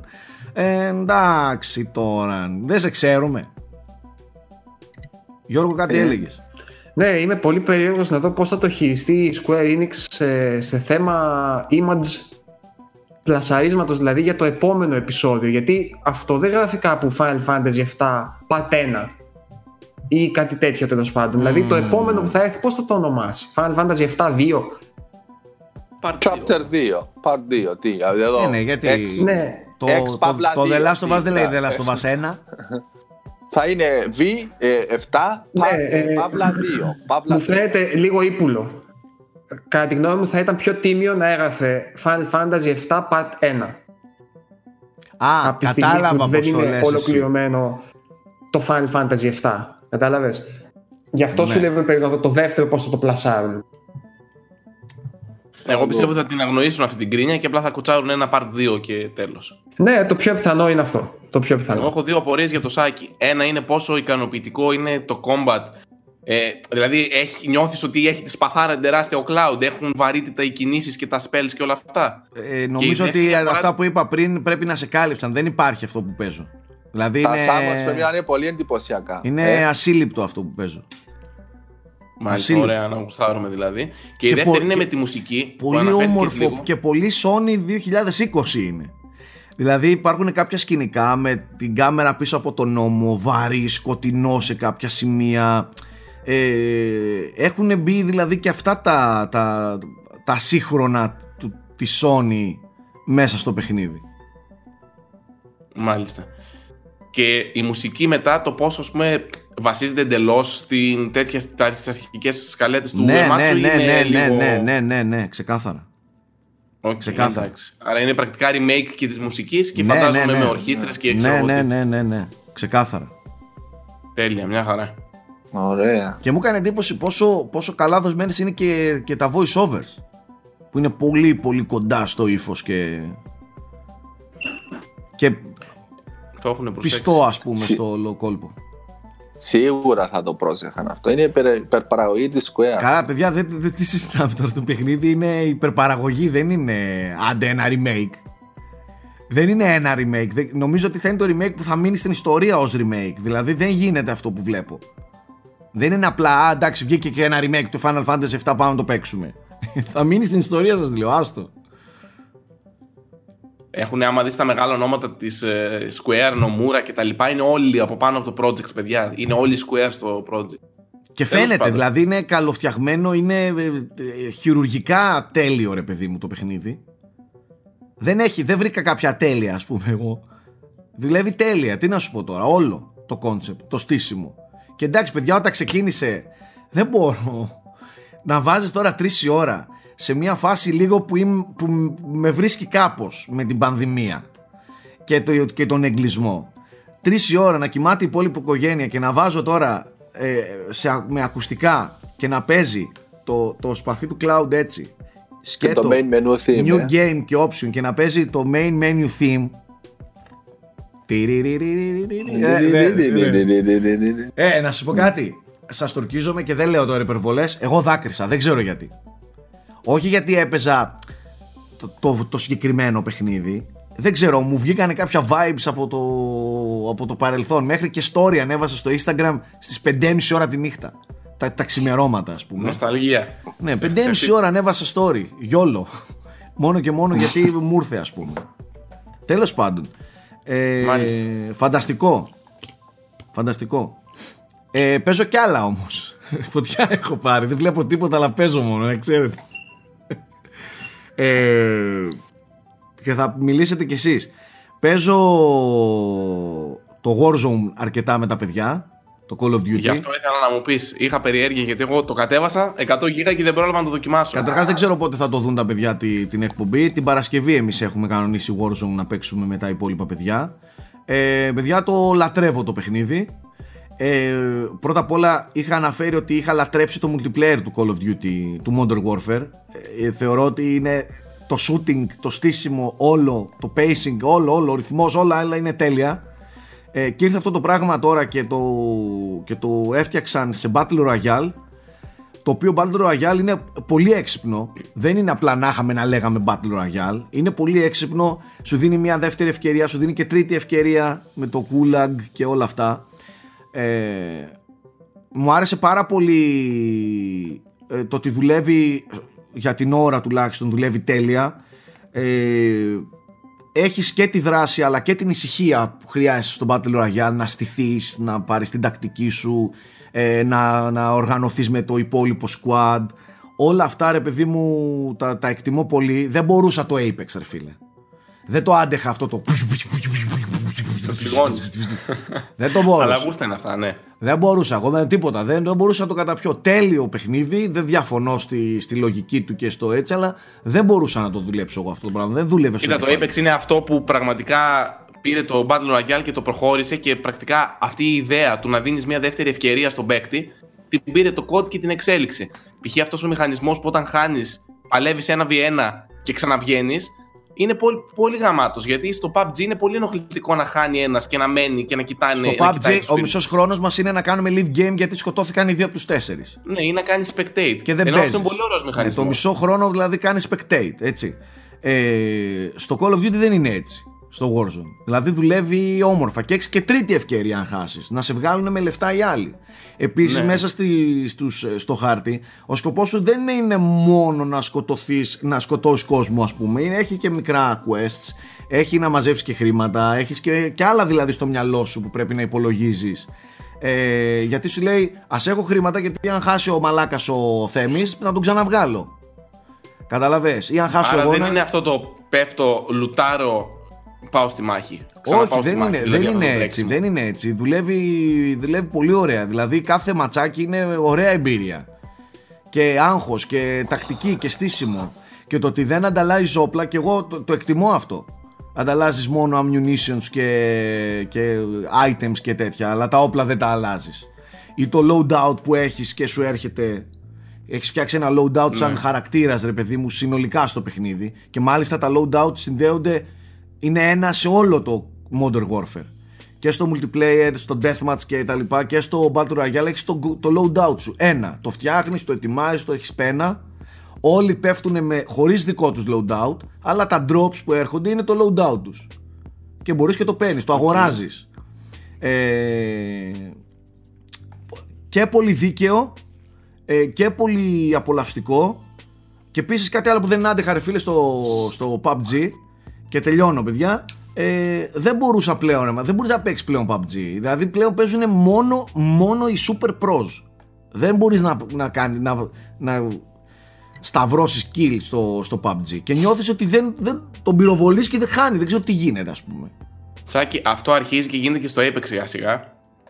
Άμα παίξεις ranked, γαμήθηκες. Ενώ άμα παίξεις όταν έχουν events και εκδηλωσούλες και τα λοιπά, εντάξει, που επειδή μπαίνει περισσότερος κόσμος, είναι λίγο πιο απολαυστικό. Δεν παίζεις με τους super tryhardίλε που βαράνε rage άμα χάσουν το headshot. Δηλαδή, δεν, στο PUBG εγώ δεν μπορούσα, δεν μπορώ να παίξω πλέον. Δηλαδή, δοκιμάσαμε πάλι πρόσφατα που στήσαμε εδώ το LAN με τα παιδιά να παίξουμε. Ε, δεν γινότανε. Δηλαδή, όλοι μέσα είναι super pros. Συν το ότι στο Warzone έχει το crossplay το οποίο είναι και αυτό φανταστικό. Ναι. Έτσι, ότι εγώ παίζω με τον Αναστάση από το PlayStation του, ε, ο Στρατούλης από το Xbox και εγώ από το PC. Στο ίδιο squad. Καταλαβαίνεις; Ωραίο. Αυτά είναι, είναι ωραία πράγματα. Δεν χωρίζουν οι παρέες, δεν σπάνε οι παρέες εύκολα. Και είναι και free. Μην το ξεχνάμε. Τα multiplayer παιχνίδια είναι must, παιδιά. Αυτό. Δηλαδή, βλέπεις τώρα μια παρέα πολύ. Ο ένας έχει μόνο PlayStation. Τι θα κάνει; Ο άλλος έχει PC. Παπ. Παίζουν Και, μια έχεις, χαρά. και σου λέω, έχεις το account σου και μπορείς από το PlayStation να παίζεις στο PC κανονικά με τον ίδιο παίκτη, με το ίδιο loadout, με τα ίδια experience, τα ίδια levels, τα ίδια όλα. Δηλαδή έχει γίνει ωραίο, ωραίο family όλο το Call of Duty Modern Warfare. Καταλαβες; Ε, δείχνει και, ρίχνει και τυράκι και δίνει κάτι μέρες το Deathmatch και Team Deathmatch και τα modes, τα multiplayer τα δίνει δωρεάν να τα δοκιμάζει το Warzone μπας και αγοράσεις το, το βασικό Α. παιχνίδι αλλά δεν σου κόβει κάτι. Δεν σου κόβει κάτι. Και ακόμα και το, και το lobby που περιμένεις για να μπεις κανονικά στο, λε- στα, στην πίστα να παίξεις ε, ακόμα και στο lobby τα kills που παίρνεις είναι σημαντικά. Ακόμα και το loading δηλαδή του παιχνιδιού έχει να πάρεις XP δεν, είναι, δεν χαλαρώνεις ποτέ στο παιχνίδι αυτό μου αρέσει πάρα πολύ που είπες τώρα. Γενικά, αυτό που δεν μου άρεσε εμένα στο PUBG και με ξενέρωσε είναι το downtime του, να το πω έτσι. Ναι, δεν έχει Ότι νεκρό χρόνο. Ανα... Αυτό. Έχει νεκρό χρόνο. Ανάμεσα στα γαμάτα λεπτά που θα περάσεις, έχει πολύ νεκρό χρόνο το PUBG. Ε, το Call of Duty δεν έχει. 150 παίκτες στο, στο level, στο, στο, στην πίστα. Και μηχανικά σάκι, φαντάζομαι οι μηχανισμοί, τα όπλα, Άστο, bugs άστο, και τέτοια άστο, άστο. πρέπει να Ό,τι, είναι- ό,τι πιο εθιστικό να πυροβολείς άνθρωπο και να τους σπάσει την πανοπλία. Το τσικ, τσικ, τσικ που σκάει πάνω του. Δεν, εθισμός μαλάκα αυτό που έχουν κάνει. Δηλαδή το kill που παίρνεις ε, θες να πανηγυρίσεις και νιώθεις ο πιο γαμάτος άνθρωπος στον κόσμο. Δεν υπάρχει. Δεν Ναι. υπάρχει, δεν υπάρχει. Φανταστικό. Από πλευράς μηχανισμών και σαν παιχνίδι είναι φανταστικό. Τώρα το πόσο θα το κρατήσουν. Αν θα βάλουν νέα missions. Αν, αν, αν, δεν ξέρω ρε παιδί μου. Εμένα για την ώρα αυτό που παίζω το απολαμβάνω πάρα πολύ. Γρήγορο. Με τη μία μπαμπαμ. Παρόλο που παίζουν 60 εκατομμύρια, δεν ξέρω πόσοι παίζουν. Ε, είναι άμεσο. Δεν περιμένεις μια ώρα. Δεν έχει Lag και τέτοια πράγματα όχι. 5 λεπτά. Όχι, δεν είχαμε τίποτα. Και με γραμμές που δεν έχουν. Δηλαδή, ο Αναστάση δεν έχει καθόλου καλή γραμμή και μια χαρά πηγαίνει σε PlayStation. Με WiFi, ούτε καν LAN. Ε, εγώ το βρίσκω, το βρίσκω εξαιρετικό. Και ξέρεις τι, δεν έχει εκείνο το futuristic που δεν μπορώ πολύ εγώ. Καταλαβες; Είναι, είναι Modern Warfare με τα Γενικά, normal όπλα. Η Activision έχει κάνει καλή δουλειά συνολικά με το Call of Duty φέτος. Πάρα πολύ καλή δουλειά. Και δεν, δεν είναι pay to win παιχνίδι. Δεν νιώθω ότι είναι pay to win. Δεν ξέρω τώρα άλλοι που είναι πολύ πιο έμπειροι από εμένα και έχουν ασχοληθεί και έχουν φάει πολλές περισσότερες ώρες. Αλλά εγώ δεν νιώθω ότι κάποιος πληρώνοντας μπορεί να γίνει καλύτερος. Κατάλαβε. Οκ. Πολύ ωραίο. Χα- Η χαμός έγινε εμπειρία, και με το η Valorant. εμπειρία όμως σου δίνει το, ε, το κάτι παραπάνω. Δηλαδή όσο πιο πολύ παίζεις θα έχεις καλύτερο loadout, πιο έτοιμο loadout, με καλύτερη διόπτρα, με καλύτερο εκείνο όταν πέσει και αν πέσει και αν καταφέρεις να το φτάσεις μπροστά σου. Ε, αυτό μετράει. Στο PUBG ας πούμε δεν μετρούσε. Δεν είπε, ήταν νεκρό. Ε, είτε έπαιζες από το δικό μου το PC, είτε άνοιγες του ξαδερφού σου, ο Θέμης παίζει. Κατάλαβες Όσα level κι αν είναι, ό,τι κι αν έκανες. Ναι, ναι, ναι. Εδώ δεν είναι ακριβώς έτσι. Το loadout παίζει πολύ ωραίο ρόλο μέσα στη μάχη. Διαφορετικό αυτό έτσι, γιατί ας πούμε και το Apex δεν ξεκινάς από το 0 σε όποια πλατφόρμα και, Και να από είσαι. αυτό ξεκινάς από το 0. Και από το Warzone από το 0 ξεκινάς. Απλά ε, μαζεύοντας χρήματα ή με τυχαία drops από το πουθενά μπορεί να σου πέσει το loadout σου. Μπορείς να το αγοράσεις που είναι ακριβό, 8.500 δολάρια. Πρέπει να βγάλεις quests, πρέπει να μαζέψεις, να λουτάρεις, Ναι. να βρεις λεφτά για να σου πέσει το loadout σου. Καταλαβες; Ναι, ναι, τώρα το πιάσα. Και άμα σου πέσει Οκ. το loadout σου, είσαι, είσαι εσύ που είσαι στα άλλα. Τα multiplayer. Ναι, Κατάλαβες; εξοικειωμένος με τα όπλα σου, Ναι. τις προσαρμογές σου, όπως το ναι, θέλεις ναι, στα ναι, μέτρα. ναι. Ναι. Μέσον όρο πόσο διαρκεί το match, ας πούμε. Μπορεί να π.χ. διαρκέσει 5 λεπτά μέχρι 35. Τι να σου πω τώρα. Δηλαδή, Α. εμείς με τον τριγκάκι φτάσαμε σε κάποια φάση στους 2-3, το πιο μεγάλο που έχω φτάσει ας πούμε, στο παιχνίδι, και παίζαμε 30 λεπτά σίγουρα. Ε, είναι ωραίο, είναι ωραίο, είναι πραγματικά πάρα πολύ ωραίο. Εντάξει, καλό. 150-30 λεπτά, εντάξει. 5 Μάλιστα. το λεπτό φεύγουν. Και εντάξει. έχεις πήγα να πω. μάχες, έχει δράση, δεν είναι μόνο... Και, δεν, είναι, δεν φεύγουν 5 το λεπτό. Φεύγουν περισσότεροι γιατί κάποιοι επανέρχονται. Οπότε αυτό, έχει, μα αυτό, έχει, αυτό, αυτό, έχει δουλειά, Ναι. έχει. Πήγα να αναφέρω σε κάποια φάση ότι έχει γίνει ο κακός χαμός με το Valorant της Riot Games με 1,6 εκατομμύριο ταυτόχρονους viewers στο Twitch και άλλοι τόσοι να παίζουν.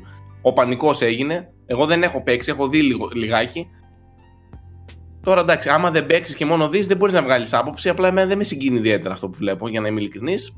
Εντάξει, θα δούμε όταν βγει. Είναι πολύ πιο happy για τα γούστα μου το παιχνίδι. Μπορεί να είναι εκπληκτικό, δεν λέω, αλλά για την ώρα και εμένα δεν μου λέει τίποτα. Θα το δοκιμάσω όμως.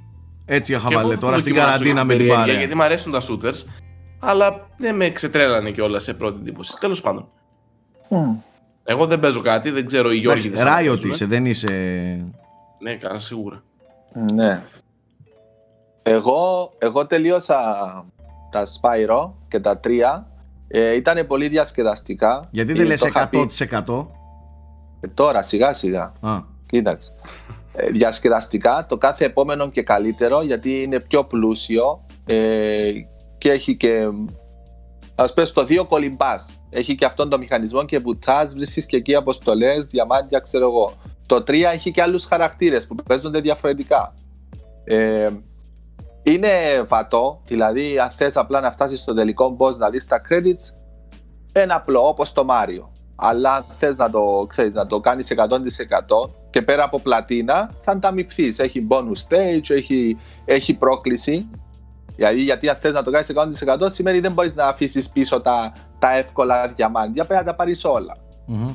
Οπότε το, το απόλαυσα και τα τρία μαζί ήταν γύρω στις 40 ώρες σίγουρα. Και υπήρχε, εγώ περισσότερο ανησυχούσα ότι δεν θα είχε πρόκληση τόση πολύ όσο το, το Medieval. Αλλά για να το εκατοσταρίσεις σε 120% ήταν Ναι. πολύ διασκεδαστικό, το προτείνω. Value for money και πολύ διασκεδαστικό. Τώρα δεν ξέρω τι θα ξεκινήσω. Κάτι μεγάλο θα ξεκινήσω, δεν ξέρω. Δεν ξέρω. Final ή- Fantasy 7. Μμ; Final Fantasy. Όχι, όχι το 7. Πας το λίγο πιο μετά. Θα δω. Και εσύ remake όμως, ε. Το βλέπεις αυτό που λέγαμε πριν από λίγο. Το Τι; Spyro. Το Spyro. Τα Spyro όμως τότε δεν τα. ε, Το έναν είχα παίξει. Οπότε. Ε, απλά θέλω να σου πω ότι σαν, σαν trend ρε, στη βιομηχανία, αυτό που λέγαμε, ότι και πάλι είναι ένα remake, ας πούμε. Ναι, Το εντάξει. αναφέρω έτσι, τέλος πάντων. Γιώργο Εντάξει, Μπρίσκα, εσύ ναι. γιατί δεν λες τι ακριβώς κάνεις; Εγώ Animal Crossing παίζω και Death Stranding. Με ποιον παίζεις Ακόμα. Animal Crossing; Ε, κυρίως με την κόρη σου η οποία έχει φάει το κόλλημα αλλά εντάξει έχει, καιρό, έχει μέρες να εμφανιστεί τώρα τι κάνει; Χθες σας είδε που παίζατε και μου λέει. Παίζουν. και λέω ρε αγάπη μου 11 η ώρα είναι, άστος. Α τόσο αργά, ε δεν θα το κλείναμε τότε Ε, κιόλας. ναι, δηλαδή 11 η ώρα δεν τους, κα- δεν τους καλέσουμε. Λέω άστος. Κοίτα, τώρα είμαστε σε Αυτή φάση λέω αγάπη που μου είναι φλόρη και μου τις 11. έχουμε πάρει και τη δυνατότητα να αλλάζουμε το νησί γεωμορφολογικά εννοώ Ω, τελείως τέλεια. οπότε ξέρεις τώρα έχουμε και διάφορες αλλαγές να κάνουμε οι οποίες θέλουν χρόνο φυσικά, οπότε σιγά Έχει, σιγά έχει δουλειά, Επίσης, εργάτης είσαι στο Animal Crossing. Το οποίο και εγώ Πραγματικά. λιώνω, έτσι. είναι ο ορισμός. Είναι ο ορισμός. Ουσιαστικά θες να κάνεις μία μικρή αλλαγή και, και δουλεύεις τρεις ώρες για να την κάνεις και μετά χαίρεσαι, ας πούμε, που την έκανες. Αυτό είναι. Όλο το Ναι. παιχνίδι. Αυτό θα σε ρωτούσα. Τώρα που, προσθέθηκε, αυτ- που σου ξεκλειδώθηκε αυτός ο μηχανισμός, Ναι. καθημερινά πλέον είναι περισσότερες οι ώρες; Δηλαδή έχεις δύο με τρεις ώρες πλέον; Καθημε... Πριν έλεγες για μία με δύο. Τώρα; Α, που παίζω; Όχι, δεν παίζω παραπάνω να Θα σου πω, είναι πολύ, είναι πολύ στάνταρ. Για να το παίζω μαζί. Θα το ανοίξουμε, θα κάνουμε και μια κλασική βόλτα στο νησί να δούμε τι καινούργια ε, fossils έχουν βγει κάτω από το έδαφος για να τα ξεθάψουμε, αν μας έχει έρθει κάποιος επισκέπτης, αν μας έχει έρθει κάποιο μήνυμα στην παραλία κτλ. Αν, η- αν η Ραφαέλα σας αν πάτησε σας τα κλέψανε, αν λουλούδια... σας βανταλίσανε κάτι. Ναι, Ε, δεν, μπορείς, δεν μπορεί να έρθει οποιοδήποτε χωρίς να το ξέρεις. α, Ευτυχώς, ευτυχώς, αλλιώς δεν θα είχε μείνει τίποτα. Μόνο αυτό Εγώ έχω στήσει, έχω στήσει ήδη μια δουλειά με τη Γιάννα να μας ανοίξει την πόρτα στο αεροδρόμιο, να μπούμε βράδυ και να τα σηκώσουμε όλα από το νησί του Πρίτσκα. Εσύ πρέπει να ακούσεις chat με μένα, τον Γιώργο, τη Γιάννα και τη Ραφαέλα και να γκρινιάζει η Γιάννα στο Γιώργο να μου πει εμένα ότι η Ραφαέλα της κλέβει λουλούδια. Εντάξει, παιδιά, εν τω μεταξύ. η Γιώργο, Γιάννα πες κάτι παίζει στο το σάκι παιχνίδι. ότι η κόρη του μου κλέβει τα λουλούδια. ναι, μιλάμε για τέτοιο επίπεδο. Δεν εννοείς τώρα. Αλλά η Γιάννα παίζει το παιχνίδι με έναν τρόπο που ας πούμε εγώ δεν θα μπορούσα ποτέ. Κάθεται και βάζει μέχρι και το τελευταίο λουλουδάκι, το έχει βάλει εκεί με προσοχή. Δηλαδή δεν έχει φάση πέντε άσπρα, δύο κίτρινα, πέντε μοβ δίπλα.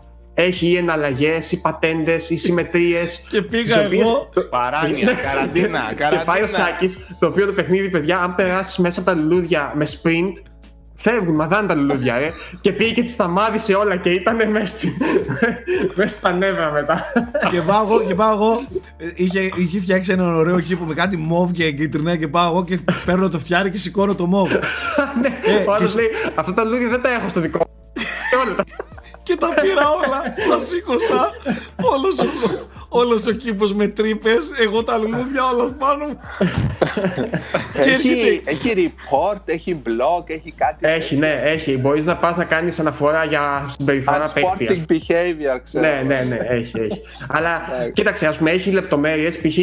Ε, κάθε Κυριακή έρχεται ένας πολιτής και σου πουλάει κάτι σαν πανάκια. τα οποία είναι παιδιά κάτι σαν μετοχέ στο παιχνίδι. Κάθε Κυριακή πρωί. Γιατί Ναι, πήγαμε ε, μεσημέρι δεν ξέρω, και ναι. είχε Επειδή φύγει πρωί ο εγώ τα ανοίγω. μαλάκας. Να ξέρεις. Λοιπόν, και τις αγοράζεις ένα συγκεκριμένο ποσό και μετά το μαγαζί του νησιού, ας πούμε, κάθε μέρα σου λέει η τιμή τάδε σήμερα είναι τόση. Και μπορεί μια μέρα να είναι πολύ υψηλή, όπου Α. το concept είναι ότι μπορείς να πεις και παίχτες, παιδιά στο νησί μου σήμερα έχει τρελή τιμή στα ραπανάκια, ελάτε να πουλήσετε. Κατάλαβες; Δηλαδή έχει τέτοια μικρά πράγματα, γιατί χρειάζεται συνέχεια λεφτά. Ακόμα για να κάνεις μια γεφυρούλα, ας πούμε, θέλει πολύ χρήμα. Εσύ άμα τώρα είσαι θα μόνος. θέλεις με αναδόμηση. Ναι, ναι. Ε, άστο, άστο, Nike. Το παραμικρό θέλει 10.000, ας πούμε και πάνω. Τέλος πάντων. Εντάξει. Μιας και είπες, κάνεις γέφυρες, bridges. Ναι, και, και αλλού Ε, κάνω ε, γέφυρες. Όχι, δεν θέλω ακόμα να σας πω. Έχω παίξει γύρω στις 18 ώρες. Μου αρέσει πολύ μέχρι στιγμής. Δηλαδή, όσο περνάνε οι ώρες, μου αρέσει περισσότερο. Ε, έχω πολύ πολύπλοκες σκέψεις για το gameplay συγκεκριμένα. Το θεωρώ πάρα πολύ τίμιο αυτό που έχει κάνει και πολύ καλό. Ε, αλλά θέλω να το τελειώσω πρώτα γιατί δεν, δεν έχει ξεδίπλωθεί το παιχνίδι νομίζω ακόμα. Δεν έχω δει δηλαδή πράγματα ακόμα σεναριακά ιδιαίτερα.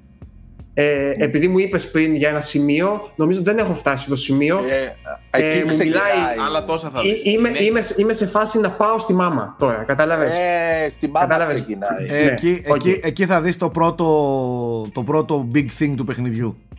Ναι, οκ. οπότε δεν θέλω να πω. Όταν το τελειώσω θα. θα... Ναι. Χρωστάμε Τους- μια μεγάλη κουβέντα για τον Death Stranding. Τους χαρακτήρες Εγώ τους είμαι ξέρεις μέσα. πάνω κάτω, εκείνους τους 7-8, σκέψου ότι είδες μόνο τους 2-3. Ούτε καν τους 2-3, δύο είδες. Οπότε σκέψω Ναι, είναι ας πώς πούμε, είναι. Ναι, μέχρι πω. στιγμής ο Μάτζ Μίκελσεν υπάρχει μόνο ως αναμνήσεις του, του BB μου. Δεν έχω Ε, δει, ναι. ας πούμε, κάτι. Δεν ξέρω τι Ναι. γίνεται με αυτόν, ποιος είναι, τι Την συμβαίνει. Quiet, είδε- την Quiet, το Hartman και το. Ναι, αυτούς είδε. να σου πω. Την Fragile εννοείς. Sorry, Quiet. Ναι, Quiet είναι από το Metal Fragile, Gear. Ναι, η Fragile, ναι, το Ο Hartman, νους σου στην τον quiet Mentor. είναι. Ε, Ε; ο νους σου στην quiet είναι. Τι σε χάλασε που Ναι. fragile είναι πολύ ντυμένη, αυτό σε χάλασε; Προτιμώ Quiet, ναι. ε, εντάξει, θα τα λέμε κι αυτά. Πολύ, Είναι ανάλογα, Ποιο- παιδιά. πολύ Άμα θέλετε- ύφασμα, άμα πολύ θέλετε ύφασμα μελαχρινή, ξοδεύτηκε στο Death Stranding στη, στη Fragile. Δεν χρειαζόταν τόσο ύφασμα και δέρμα. Δερμάτιμα. Υπάρχει λόγος υπάρχει λόγος που είναι ντυμένη η Fragile. Ναι, ισχύει Είναι και είναι ανάλογα φανταστικό. Και είναι... Σταμάτα όμως, σταμάτα να ο άλλος δεν το έχει Σταμάτα, παίξει, γιατί μωρέ. Δεν το λες. Ακόμα και αυτό προειδιάζεις που έχει λόγο. Δεν έχει λόγο. Θέμης, θέμης, σποιλεράς έτσι. Πάρτε. Πα, Τι πα, πα, πα, σποιλεράς, πα. ρε Σκάσε, μαλάκα. ρε. Ρε, Δεν μην, είπα εγώ- κάτι, δεν αποκάλυψα από κάτι. Εγώ- μην απλά μιλάς. είπα. Ακόμα και η Μία- αποκάλυψη της μη αποκάλυψης είναι αποκάλυψη. Ναι. Αν, Ναι. αν ήσουν χαρακτήρας σε παιχνίδι του Kojima θα ήσουν ο spoiler man. Μαλάκες, μην- Εν τω μεταξύ, μα λέει εντάξει τώρα, συγγνώμη, θα το πω. Δεν αντέχω τα ονόματα των χαρακτήρων του Kojima. Τα αντέχω. Εντάξει, Δηλαδή, είναι. Η άλλη fragile. Die Hardman. Ποιος, ποιο, μόνο τα παιδάκια θα το σκέφτονται αυτό και θα έλεγε Αυτό είναι γαμάτο όνομα να το βάλω στο παιχνίδι. Ο άλλος Όμως λέγεται είναι- Bo- Higgs, Higgs Bo- δηλαδή από τον μποζόνιο του Higgs. Έλεος. Βρες κάτι που να μην είναι τόσο κυριολεκτικό ρε φούστη. Βάλε κάτι λίγο διαφορετικό. Εντάξει. Θα δεις. Όλοι, όλοι. Και Τέλος πάμα, πάντων. όλοι, όλοι. ναι, ναι, είναι, το, το έκανε πάντα. Και τα cameo. Δεν ξέρω αν ασχολείσαι με side missions. Θα δεις και τα cameo που Ε, είπαμε. πιτσούλα έχω παραδώσει πάντως που μου είπες. Εντάξει, ωραία. Σιγά σιγά, Τις σιγά τις σιγά. Τα τις κάνω τα τις περισσότερα. Ναι, Τα περισσότερα οκ. τα κάνω. Ό- Όσα δεν βαριέμαι δηλαδή. Εντάξει. Ωραία. Μάλιστα. Λοιπόν, πάμε λίγο και στις ταινίες. Θα ξεκινήσω με τη μία με τον Γιώργο Πρίτσκα, ο οποίος την προηγούμενη φορά μας την έκανε βιαστικά. Οπότε πολλές από τις ε, προτάσεις του και για σειρές δεν ακούστηκε καθόλου. Και θα έχει πολύ ενδιαφέρον. Έχω και εγώ καινούργια πράγματα να προτείνω. Για πάμε λίγο, Γιώργο. Και μ' άρεσε ξεστή. Συγγνώμη λίγο. Μ' άρεσε πάρα πολύ που στο Twitter υπήρχαν πάρα πολλά παιδιά και σε, άλλα, σε άλλες πλατφόρμες. Απλά στο Twitter ήταν πιο έντονο, δεν ξέρω γιατί. Το, το frame rate φαίνεται είναι για πιο πολύ στο Twitter δημοφιλές, δεν ξέρω τι γίνεται. Ε, που μου είπαν ότι μπράβο Σάκη ευχαριστώ για την πρόταση, την είδα, τάδε γαμάτο, πολύ ωραία, ξεκίνησα αυτό, έπος και τα λοιπά. Εμένα μου αρέσουν πάρα πολύ που Και έστω στα και έτσι. σχόλια στο Αυτό, YouTube. στα σχόλια έχει τρομερές προτάσεις. Ναι. Ε, οπότε σημαίνει ότι υπάρχει κόσμος που βοηθιέται από αυτό. Οπότε πάμε λίγο, πάμε λίγο. Τι θέλεις να πω, θέλω να ξεκινήσω από ταινίες; Καταρχάς σε είχαμε, σε είχαμε αφήσει, εσένα αν θυμάμαι καλά, είχες πει λίγες ταινίες και δεν είχες πει καθόλου σειρές. Οπότε πες λίγο Ναι. ταινίες, θα προτείνω και εγώ κάποιες ταινίες που έχω εδώ μπροστά μου. Ε, Ε, θα σου πω ποιο είναι το θέμα μου με τις ταινίες. Είναι πάρα πολύ δύσκολο από τις να πω εκατομμύρια, δεν θα πω εκατομμύρια, εντάξει, υπερβολή. Από τις χιλιάδες ταινίες που είναι κορυφαίες και μπορείς να δεις, ας πούμε, είμαι, μου είναι πολύ δύσκολο να διαλέξω και να πω τι. Οπότε το έχω βάλει λίγο. Ε, τα έχω κατηγοριοποιήσει με κάποιον τρόπο στο μυαλό μου με γνωστούς σκηνοθέτες και ταινίες που ενδεχομένως να μην έχει δει πολλοί κόσμος γιατί δεν είναι οι πιο γνωστοί τους, ας πούμε. Και μετά κατηγορείς το Θέμη που τα κάνει όλα θεματικά. Μα ξέρεις τι, δεν βγάζεις άκρη αλλιώς. Αλλιώς πώς να σου προτείνω, μια τυχαία ταινία τι, ας πούμε. Δηλαδή υπάρχουν χιλιάδες καλές ταινίες που αξίζουν τον χρόνο σου. Ε, ωραία, δεν θα δώσε. προλάβει να τι Εγώ ποτέ. είναι αλέγε. Στο τέλος, μόλις πεις, εγώ σου έχω και μία πρόκληση. Ε, Απλά άμα θέλω να πεις- δω ε, εκείνη την ώρα τι θα σου έρθει κατευθείαν. Πες 20-30 Οκ. να έχει ο άλλος να δει μέχρι το επόμενο. Όχι, ξέρεις τι, ούτε αυτό μου αρέσει. Ούτε μου αρέσει η ονομαστική τέτοια. Θέλω λίγο να τη συζητάμε την ταινία για να, να πάει και λίγο προετοιμασμένος ο άλλος να δει κάτι. Αλλιώς δεν έχει αξία, κατά τη γνώμη, η πρόταση. Το να λες, δες ας πούμε το 8,5 του Φελίνι, ε, τι να το κάνω, ξέρω εγώ. Το ήξερα ότι είναι καλή ταινία, όλοι το ξέρουν ότι είναι, θεωρείται αριστούργημα. Το θέμα είναι κάπως να το τσιγκλίσει τον άλλον για να έχει ένα κίνητρο να πάει να τη δει. Μμμ. Ε, ε, εγώ αυτό που θα ήθελα να προτείνω ας πούμε, είναι να δει την πρώτη ταινία των Coen που λέγεται μόνο αίμα, Blood Simple στα, στα αγγλικα Μμμ. ε, το οποίο ήδη από την πρώτη τους ταινία το οποίο νομίζω δεν το έχεις σκηνοθετήσει καν μαζί. Έχει, νομίζω έχει credit μόνο ένας. Ε, είναι γραμμένο και από τους δύο. Φυσικά και σκηνοθετημένο και από τους δύο άλλο τώρα το τι λέει. Ε, είναι ένα νουάρ ε, θριλεράκι το οποίο δραματίζεται κυρίως μέσα σε ένα μαγαζί. Ε, και έχει όμως όλα τα στοιχεία που ξέρουμε από τους Coen από τότε. Δηλαδή το μαύρο χιούμορ τους, τις ανατροπές, τους λίγο εκεντρικούς, λίγο χαζούλιδες χαρακτήρες. Ε, σας προτείνω πραγματικά να το δείτε και γενικότερα οι Coen είναι σκηνοθέτες που έχουν μια φιλμογραφία που δεν έχει πολλά αδύνατα σημεία. Δηλαδή αν πείτε θα δω Coen, θα δείτε πραγματικά απίστευτα πράγματα. Ξε, πάρτε τους από την αρχή, από το, από το Blood Simple και ξεκινήστε και δεκαετία 90. Δηλαδή το Barton Fink, ε, το Hula Hoop, το Ο άνθρωπος δεν ήταν εκεί, το Oh Brother Where Art Thou; Αυτό, Μιλάμε- αυτό για μένα Ναι. είναι η, η πιο, η πιο γλυκιά ταινία των Coen. Δηλαδή τη λατρεύω αυτή την ταινία. Το Fargo έχει ασύλληπτα. Έχουν κάνει, έχουν, είχαν ένα σερί το οποίο ήταν παιδιά πάρα πολύ καλές ταινίες συνεχόμενα. Δηλαδή, αν το Lady Killers να είναι έτσι μια, μια μέτρια ταινία τους ε, και το άλλο με τον George Clooney και την ε, Catherine Zeta-Jones που δεν θυμάμαι καν πώς λέγεται με τις, με τις εξαπατήσεις. Τέλος πάντων, είναι μια κομμωδία. Ε, αλλά εγώ δηλαδή σας προτείνω αν θέλετε πάλι όπως είπα να κάνετε πράγματα τα οποία δεν θα κάνατε στην καθημερινή σας ζωή ε, δείτε τα λίγο θεματικά. Δηλαδή, πάρτε σκηνοθέτες, καλούς σκηνοθέτες και δείτε λίγο την πορεία τους. Πιστεύω θα, θα ανακαλύψετε πολλά πράγματα και θα καταλάβετε πολύ περισσότερο και για αυτούς και για το έργο τους, βλέποντας με τη σειρά τις ταινίες που έχουν κάνει. Ναι. Ισχύει, Οπότε, μη- έπως. μία ταινία που προτείνω είναι το Blood Simple. Και εγώ το Where are you. Where, ε, Oh, brother, oh, brother, where where, are where thou; are thou; Ναι, έχει Το την οποίο για όσους δεν καθαρεύουσα. ξέρουν είναι μια διασκευή της Οδύσσια. Είναι μια διασκευή της Οδύσσιας και όμως μεταφερμένη στο νότο της Αμερικής με, το, με την ξέφρενη φαντασία ας πούμε, του, των Κοέν. Αριστούργημα. Είναι αριστούργημα, όντως, Είναι, είναι αριστούργημα, αριστούργημα. παιδιά, είναι αριστούργημα. Λοιπόν, ε, παρακάτω, έλα. Θέλεις Προχώρα. και άλλη ταινία ή σειρά τώρα, τι θέλεις, τι Ταινία, προτιμάς; ταινία. Θες μέχρι να το σκεφτείς να πω εγώ. Ναι.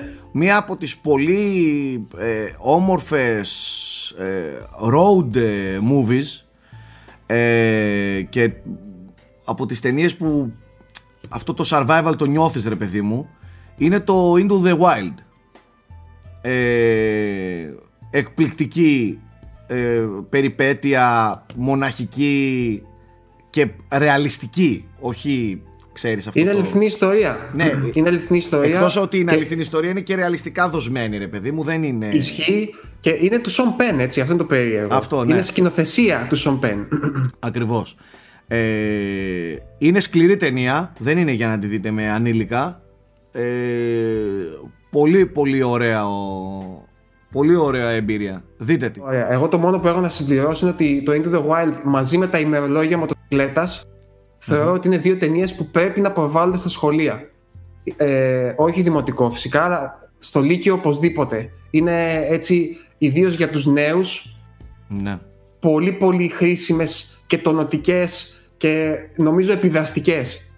Και, και οι δύο ταινίες. Τα ημερολόγια με το Σκλέτς είναι με, με τη ζωή του του Τσέγκεβάρα πριν γίνει Ναι, ο ναι. γνωστό Τσέγκεβάρα και επαναστατής και τα λοιπά, με ένα ταξίδι που είχε κάνει με τον ξάδερφό του σε όλη τη Λατινική Αμερική και είχε δει ας πούμε, την κατάσταση που υπάρχει εκεί. Υπέροχη, με ασύλληπτη μουσική του Σαντάο, Σαντάο Λάλα. Ασύλληπτη όμως, ίσως η καλύτερη του δουλειά. Και το Into the Wild που λέει ο Σάκης, που πάλι είναι με έναν νεαρό, ο οποίος αποφασίζει ότι θέλει να εγκαταλείψει την κοινωνία, γιατί δεν την αντέχει άλλο, και πάει να απομονωθεί μόνος του Σε ένα, στο με, βουνό. ένα, με ένα δικό του βανάκι, ναι. Και, και να είδες τώρα, μου δίνεις πολύ ωραία πάσα. Μια αντίστοιχη ταινία με παρόμοιους έτσι προβληματισμούς είναι το Captain Fantastic. Όπου ένας πατέρας που παίζει ο Βίγκο Μόρτενσεν παίρνει τα παιδιά του αυτό από την δεν το έχω κοινωνία. δει, δεν το έχω δει αυτό. Δι- δείτε το, παιδιά, είναι πάρα πολύ ενδιαφέρον. Ε, παίρνει τα παιδιά του από την κοινωνία γιατί θεωρεί ότι μπορεί να τα εκπαιδεύσει καλύτερα μόνος στην απομόνωση. Και ότι θεωρεί ότι η κοινωνία τα μαλθακώνει ουσιαστικά και ότι δεν κάνει καλή δουλειά. Μμμ. Και φυσικά ξεκινάει από αυτό και μετά γίνονται διάφορα. Το, το, το, το παίρνει πολύ ωραία το θέμα και δεν θέλω να σποιλάρω παραπάνω. Γιατί ε, επειδή είναι και στον τομέα της εκπαίδευσης της δικής μου, έχει πολύ ωραίες ιδέες μέσα που γενικότερα στην επιστήμη της εκπαίδευσης συζητιούνται πολύ και τις δίνει με έναν πολύ ωραίο τρόπο και πολύ δραματικά ας πούμε. Οπότε σας το προτείνω ανεπιφύλακτα και αυτό. Μάλιστα. Να κάνω εγώ το challenge μου τώρα σε όλους Για βασικά, όχι πες, μόνο στον πες. Γιώργο. Ναι. Ε, ένας που έχει, όπως εγώ, ας πούμε, έχω εξαντλήσει τις ταινίες του Ταραντίνο, αλλά μου αρέσει πάρα πολύ το στυλάκι του. Και γενικά αυτό η κλιμά, χτίζω, χτίζω, χτίζω και έχει την κλιμάκωση στο τέλος και τα λοιπά, αλλά και γενικά αυτό το στυλάκι. Έχουμε κάτι παρόμοιο να προτείνουμε; Με να έτσι ταραντινίζει στυλάκι, δηλαδή. ε, Ξέρω έτσι. Φα... Ε, ο Ξέρεις Γκάι ποιο είναι το Ρίτσι θέμα; του εκείνου Ο- τα Ο είδε. Γκάι Ρίτσι μοιάζει, μοιάζει στο ρυθμό κάπως, στα πρώιμα του Ταραντίνο κυρίως, όχι στην τελευταία. Αλλά ο Ταραντίνο είναι μια περίεργη περίπτωση θέμη, γιατί είναι σαν να παίρνει. Τι να πω τώρα. Σαν να παίρνει ταινίες, επειδή έχει γίνει χιλιάδες στη ζωή του προφανώς, τις έχει κομματιάσει και μετά με κάποιον τρόπο έχει ενώσει τα κομμάτια αυτά με έναν δικό του τρόπο. Δηλαδή, είναι πολύ δύσκολο να βρεις πραγματικά σαν του Είναι, Ταραντίνο. είναι πολύ ιδιαίτερος ο Ταραντίνο. Ναι, Δεν σαν το ξέρω. Ταραντίνο ακριβώς. Να σου πω ότι άμα σ' αρέσει αυτό θα είναι σαν εκείνο σίγουρα. Δες το, ας πούμε. Κατάλαβες. Ε, υπάρχουν όμως. Δηλαδή, νομίζω ότι. Προτείνεις. Αυτό θέλω. Ναι, νομίζω ότι το. Ε, σου- δεν είναι αντίστοιχης ποιότητας, αλλά δες ε, τον Bone Tomahawk, ας πούμε. Που παίζει ο Kurt Russell. Το οποίο δεν είναι Ταραντίνο, έτσι, για να μην. Απλά έχει την ίδια αυθάδεια και την ίδια έτσι περίεργη ε, ανατροπή, να σου το πω έτσι. Ε, και δες και του ίδιου σκηνοθέτη πάλι, το οποίο μου διαφεύγει αυτή τη στιγμή το όνομα, αλλά ψάξτε το. Bone Tomahawk λέγεται το thriller, το οποίο είναι λίγο σκληρό όμως να ξέρετε. Ε, και ψάξτε και τις υπόλοιπες ταινίες του σκηνοθέτη. Τα Ξέρεις γιας γιατί στο λέω. σπλατεριά, ε, το, τα μασέτε. Ναι, το Machete ας πούμε μοιάζεις στο Planet Terror και το Death Proof που, που είχε κάνει με τον Rodriguez. Αλλά μόνο σε αυτό. Το Machete είναι είναι μια πολύ διασκεδαστική έτσι ταινία αυτού του στυλ του φθηνού σινεμά του 70 ας πούμε. Και κάτι πιο φτηνό, το Book, Book of Evil Dead. τα, τα παλιά τα... Το, τα Evil Dead του Sam Raimi είναι εκπληκτικά, ε. Είναι, εκείνα είναι κομμωδίες. Εκείνα είναι Εκεί- κομμωδίες σάτυρες, ε, φοβερά. Ε, Εγώ τα λατρεύω του Sam Raimi, δείτε τα. Αλλά είναι και Ε, αυτό δύσκολο. ιδιαίτερο. Γιατί το γκουγκλάρισμα με οδήγησε εμένα χθες να δω το The Usual Suspect. Ε, Γιατί εντάξει. ήθελα κάτι σε αυτό το στυλάκι και ας πούμε ένας πρότεινε λέει, Ε, άμα σ' αρέσουν το Ταραντίνο. θεωρίες- πολύ κοντά. Εγώ, ας πούμε, δεν δεν θα πήγαινε ποτέ το μυαλό μου στο Usual Suspects. Δεν θεωρώ ότι μοιάζει μετά. Ούτε εγώ θα έλεγα ότι μοιάζει τόσο πολύ. Πέρα από το ότι δεν περίμενες και ότι κλιμακωνόταν σιγά σιγά προς το μεγάλο φινάλε, ας το πούμε. Προς τη μεγάλη αποκάλυψη. Ισχύει, ισχύει. Σε Έχει αυτή την μία από τι τύχη. πιο ωραίες ανατροπές, νομίζω, το Ναι, Usual Suspect. ναι. Στο Πολύ τέλος. ωραίο γενικά και είναι η δικιά μου η πρόταση. Αν σας αρέσουν γενικά το έγκλημα αυτό, λίγο. μ, όχι μαφία ακριβώς, λίγο underground έγκλη- έγκλημα κτλ. Αξίζει πάρα πάρα πολύ. Έχει πάρει και Oscars. Ε, να το δείτε. Εντάξει. Άλλη πρόταση, Σάκης. Nike, Έπως. Ε, σειρά σκεφτόμουν. Το, είναι παλιά, αλλά είναι ωραία. Το 24. Δεν είναι όλοι οι κύκλοι ωραίοι, αλλά οι πρώτοι κύκλοι, εγώ είχα- δεν θυμάμαι μέχρι ποιον είχα δει, μέχρι τον 4ο, 5ο, ήταν ωραίοι. Μετά κάποιοι κύκλοι δεν ήταν τόσο καλοί, αλλά είναι ωραίο. Και 24 γιατί είναι 24 επεισόδια, μία ώρα το καθένα και είναι σε πραγματικό χρόνο. Οπότε όλη η ιστορία είναι τι παίζεται σε έναν 24ωρο. Και κάθε φορά είναι άλλο σενάριο, ξέρω εγώ. ε, νομίζω το, 20 όχι νομίζω, το 24 μαζί με το Lost Ήταν αυτό που τα ξεκίνησε όλα. που ξεκίνησε ναι, την χρυσή εποχή της τηλεόρασης ουσιαστικά Ε, Των τηλεοπτικών σειρών κατά τη viral γνώμη σε όλο μου- τον κόσμο πλην, εκτό, ε, εκτός Αμερικής. Ναι, ε, δεν έχω δει όλες τις σεζόν. Οι πρώτες, τις πρώτες δύο που έχω δει τις θεωρώ εκπληκτικές πάντως. Είναι στο είδος τους ε, φανταστικός ρυθμός, Και πολύ το- έξυπνη ιδέα. Και το Prison Break είχε κάνει παρόμοιο και, το- πάταγο. και η πρώτη σεζόν του Prison Break είναι φανταστική και το Homeland δεν έχω δει όλες τις σεζόν. Οι πρώτες δύο σεζόν όμως είναι απίθανες. Ε, έχει, έχει. Γενικά δεν προλαβαίνεις να δεις τόσες καλές σειρές που υπάρχουν πλέον. Τόσο περιεχόμενο. Δεν προλαβαίνεις. Δεν γίνεται. Ναι, ναι, ναι. Ισχύει. Ε, Σάκη, τι θα έλεγες; Τι θα έλεγα, όχι για ταινία εγώ θα έλεγα πάλι. Ε, είχαμε, ξαναλέω ότι έχουμε μια πολύ ωραία σειρά άρθρων στο site τις κινηματογραφικές λέσχες οι οποίες δεν είναι πολλές ας πούμε σαν άρθρα αλλά έχει πολύ ωραίες ε, ταινίες εκεί μέσα. Για παράδειγμα, τώρα δεν ξέρω κατά πόσο θεωρείται δεδομένο. Πόσοι πιστεύεις ότι έχουν δει το 28 Days Later του Danny Boyle; Πάνω σε ειδικά Ε, αυτή την δεν ξέρω. περίοδο ας πούμε Κατάλαβες που για μένα είναι η καλύτερη ζόμπι ταινία που υπάρχει Α, έχει να κάνει με ζόμπις.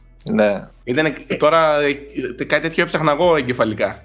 Αξίζει. Ναι, είναι, ε, όχι απλά αξίζει, είναι η καλύτερη ταινία κατά, κατά τη δική μου άποψη που μπορείς να δεις Οκ. ε, Απόψε θα τη δω. 28 days later φίλε, όχι 28 weeks later Ναι. που και αυτό είναι και καλό το Weeks είναι καλό. Πολύ και το Weeks καλό, είναι καλό. ναι. Αλλά το πρώτο που βλέπεις μια καραντινάτη Αγγλία, ένα καραντινάτο Λονδίνο άδειο ε, και που ξυπνάει από κώμα ο τύπος και σηκώνεται και τα βλέπει όλα διαλυμένα με ζόμπις είναι σοκαριστικό και μιλάμε για ζόμπις, όχι ζόμπι. Ε, μιλάμε για θα το δεις, θα φρικάρεις. Η, η, ο ρυθμός της ταινίας είναι σοκαριστικός μέχρι και το Οκ. τέλος. Ε, Με έχεις ψήσει. δεν το συζητάμε. Είναι απαράδεκτο να μην έχεις δει 28 days later. Στο λέω εν ψυχρώ. Τώρα, από την πλευρά των βρικολάκων, θα σας προτείνω, και νομίζω το πρότεινε στην προηγούμενη εβδομάδα, ή κάνω λάθος. Γιατί ε, υπάρχουν αυτές οι δύο κατηγορίες, με βρικόλακες και ζόμπις. Ε, η πιο ρεαλιστική ταινία και συ- συγκλονιστικά τρομακτική και πώς να το πω, pain in the ass ταινία που μπορείτε να δείτε σε αυτή την κατηγορία είναι το σουηδικό Let the right one in. Όχι το αγγλικό ξαναλέω, το σουηδικό Let the right one in με την τραγική μετάφραση άσε το κακό να μπει. Κομπλέ. Ωραία. Ε, το οποίο θα δείτε μία πώς, πώς ρεαλιστικά θα μπορούσε να υπάρξει το κόνσεπτ του βρικόλακα, πίνω αίμα ας πούμε. Ε, με απίθανη, απίθανη δομή, φανταστικό, φανταστικό στήσιμο στο- του όλου κόνσεπτ, ατμόσφαιρα συγκλονιστική, horror σε βαθμό κακουργήματος, το λατρεύω, από τις αγαπημένες μου ταινίες, το Let the Right One In. Και όταν φτάσετε έχει μια σκηνή στην πισίνα που είναι ασύλληπτη. Σοκ, σοκ, Είναι πανέξυπνη. Σοκ, σοκ, σοκ. Η τελευταία σκηνή του. Η τελευταία σκηνή είναι σοκ. Θα σας, θα σας φύγουν τα, τα, τα μάτια. Σοκ, ρε, άστο, άστο. Λοιπόν, ε, θα πάω και λίγο σε Αρονόφσκι με Requiem for a Dream που ξέρω που πολλοί κόσμος δεν το έχει δει αλλά ακούει τις Ω, μουσικές. θα κόψουν φλέβες. Θα κόψουν φλέβες, ρε φίλε. Γιατί ρε Ω, φίλε, λοιπόν, Δεν θα ίσως- το πρότεινα ποτέ, ας πούμε, στην καραντίνα αυτή την ταινία. Ή- εδώ, εδώ, τι θα σου πω, χαρούμενος να είμαι και δεν θα το βλέπα πάλι αυτή την ταινία. Λοιπόν, Παιδιά, εγώ. Ξέρετε τι είδα τώρα στην καραντίνα που μου το έχει πει εδώ και πολύ καιρό με φώναζε ο Σάκης. Είδα από το Kubrick τα μάτια ερμητικά κλειστά που το έβαλε το Netflix. Αυτό, Ε, αυτό μάλιστα. έπος. Πολύ δυνατή εκπληκτικό. ταινία με Αριστούργημα. πέρα από, πέρα από τη σχέση ενός ζευγαριού που δείχνει, έχει μέσα κάποιες σκηνές τις οποίες θα βγάλετε τα μάτια σας και η μουσική που παίζει όταν γίνονται αυτές τις σκηνές είναι άλλο πράγμα. Τώρα εντάξει, μιλάμε Λοιπόν, για Γιωργάκη, Kubrick. δεν το πίστευα. Για- μιλάμε για Kubrick. Αρρώστια, τώρα αρρώστια, μιλάμε εγκεφαλικά, για. ότι Τώρα, είναι άλλο. τώρα έπιασες τα, τα, τα, την premium ε, κατηγορία σκηνοθετών. δεν είναι. Ε, Ξέρεις, ξέρεις ποιο είναι το απίθανο με τα μάτια ερμηνικά κλειστά; Ταινίες που έχω δει πολλές φορές και δεν μπορώ να σου πω ότι την έχω καταλάβει ώστε να την αναλύσω. Αλλά παρόλα αυτά ασκεί μια γοητεία πάνω μου που είναι πολύ υπεράνω ας πούμε της εξήγησης. Για κάποιο λόγο με μαγνητίζει όποτε τη βλέπω. Έχει Ισχύει. έναν ρυθμό και δεν, ξέ, δεν ξέρω πώς να το περιγράψω. Τη θεωρώ απίστευτο κόμψο τέχνημα, ας πούμε, κινηματογραφικό, διαθέσεων και, και στυλ. Δεν υπάρχει, δεν υπάρχει αυτό το Ε, πράγμα. είναι, είναι εκπληκτικό και μία από τις πολύ υποτιμημένες ερμηνείες του Tom Cruise, ο οποίος είναι, είναι τέλειος σε αυτό που πάει να κάνει. Γιώργο, Πολύ πόσο σε- καλός. και πρόσεξε, μέχρι και η, η Kidman ήταν πολύ καλή εκεί. Που γενικά Ναι, δεν και οι είμαι δύο πολύ τους φαν, είναι ας πολύ πούμε. καλοί. Ισχύει. Επίσης, οι φαν οι fans της εμφάνισης της Nicole Kidman πρέπει να τη δουν την ταινία. Εντάξει, ναι, τότε. Τα ναι. νιάτα της. Ήτανε, Τα τότε, νιάτα, τότε ήταν στα ντουζένια της η Νικόλ Κίτμαν, ναι. Βέβαια, μιας και μιλάμε για Νικόλ Κίτμαν, να πω ότι... The others. Ναι, όχι, ε, το The Others είναι καλό για, για horror, πολύ ωραία ταινία, αλλά για μια πιο σοβαρή ερμηνεία της ε, Nicole Kidman και πολύ ωραία ταινία με φανταστική μουσική από Philip Glass είναι το The Hours. Ε, για μένα, ας πούμε, είναι η top ερμηνεία της Kidman. Βέβαια, εκεί πέρα έχει και άλλα μεγαθύρια η τετράδα γυναικών στο The Hours, αλλά δείτε το Με κι τη αυτό. Virginia Woolf. Μπράβο, πολύ ναι. ωραία ταινία. Πραγματικά πολύ ωραία ταινία. Συνεχίζω στο ίδιο στυλ και θα σας προτείνω αν θέλετε να βλέπετε και τέτοιου είδους ταινίες, θα σας προτείνω το White Hollander. Λευκή ο- ε, ε, πικροδά... Ε, πώς λέγεται το, το Hollander, πώς μεταφράζεται, λευκή, λευκή... Τι... Πικροδάφνη, κάπως έτσι, τέλος πάντων. Μπορεί, μπορεί, μπορεί. Δεν θυμάμαι το φυτό. Το φυτό δεν θυμάμαι πώς μεταφράζεται το Hollander, αλλά δείτε το. Είναι με τη Μισελ Φάιφερ, ε, μουσική Thomas Newman, ε, βαριά ταινία. Ε, Είναι από αυτές που σε, σε πνίγουν λίγο ρε παιδί μου. Πολύ βαριά Μην- Μην ταινία. μπερδευτείτε με το Άγρια Ορχιδέα. Όχι, Ναι, όχι. Α, άλλο στυλ, άλλο στυλ. Άλλο, Όχι, όχι, εντάξει. Μη τελείως. χειρού, εντάξει, άστα. όχι, όχι, όχι. White Hollander λέγεται η ταινία. Και για να σας ξεφτυλίσω, να σας φτάσω στο πάτωμα της ψυχολογίας, να γίνετε χαλή, να, μην σα- να σας έρνουν αύριο το πρωί, θέλω να δείτε επίσης μια ταινία που λέγεται In the Bedroom, πάλι με μουσική Thomas Newman μέσα, ε, που μια μάνα χάνει το παιδί ε, και μ, ουσιαστικά βλέπουμε το, το, το θρήνο και πώς το βιώνει μέσα στο σπίτι. Χάλια, πέταμα κάτω, λιώστε.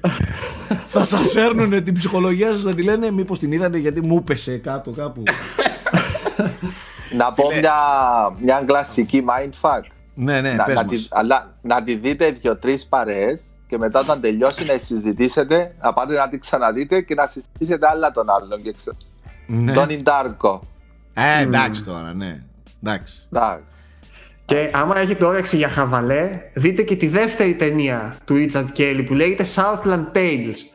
Η οποία είναι. Δεν την έχω δει αυτή. Το, παιδιά, είναι ό,τι πιο γεια σου. Τουλάχιστον έτσι θυμάμαι. Είναι πιο γεια σου τον Τόνι Ντάρκο. Είναι πιο έτσι Ναι. φιλόδοξη, αλλά νομίζω χάνει λίγο την μπάλα. Ε, παίζει και ο The Rock, σκέψου νομίζω. ε, δείτε την. Είναι τρεις ώρες, ό,τι να είναι. Άμα σας αρέσει για χαβαλέ, να μου πεις τι πάρει τώρα να έχετε. Ε, λέμε τώρα. Ε, α, Μέσω- ρεαλιστικές, Με, με Skype να μιλάμε. Μέσω Skype, ναι, μέσω Skype. ρεαλιστικές ιστορίες επίσης από ρεαλιστικές Έχω και πολλά μιας και πρώτα. ανέφερες Ματ Μίκελσεν προτείνω του Βίντερμπεργκ Πες πώς το. λέγεται το The Hunt Τόμας Βίντερμπεργκ. Ζάκη, ναι. ήθελα τώρα να προτείνω αυτή την ταινία. Μα την Παναγία. Αλήθεια, Επειδή λες. σκεφτόμουν- Μα την Παναγία. Ήθελα Ναι. να πω για το The Hunt μου το έχεις πει και είχα πάθει σοκ.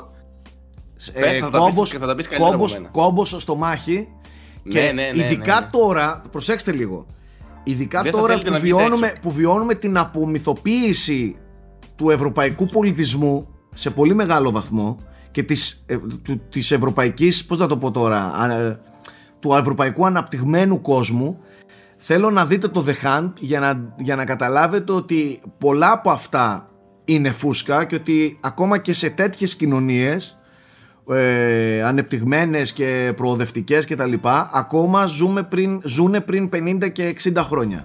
Δείτε το The Hunt θα πάθετε σοκ. Είναι μια ιστορία ενός δάσκαλου ο οποίος κατηγορείται σε μια κλειστή κοινωνία της όχι Σουηδίας, ε, Δανίας. Νηπιαγωγός. Δανίας, Ναι. ναι, ένας νηπιαγωγός και κατηγορείται για παιδεραστία.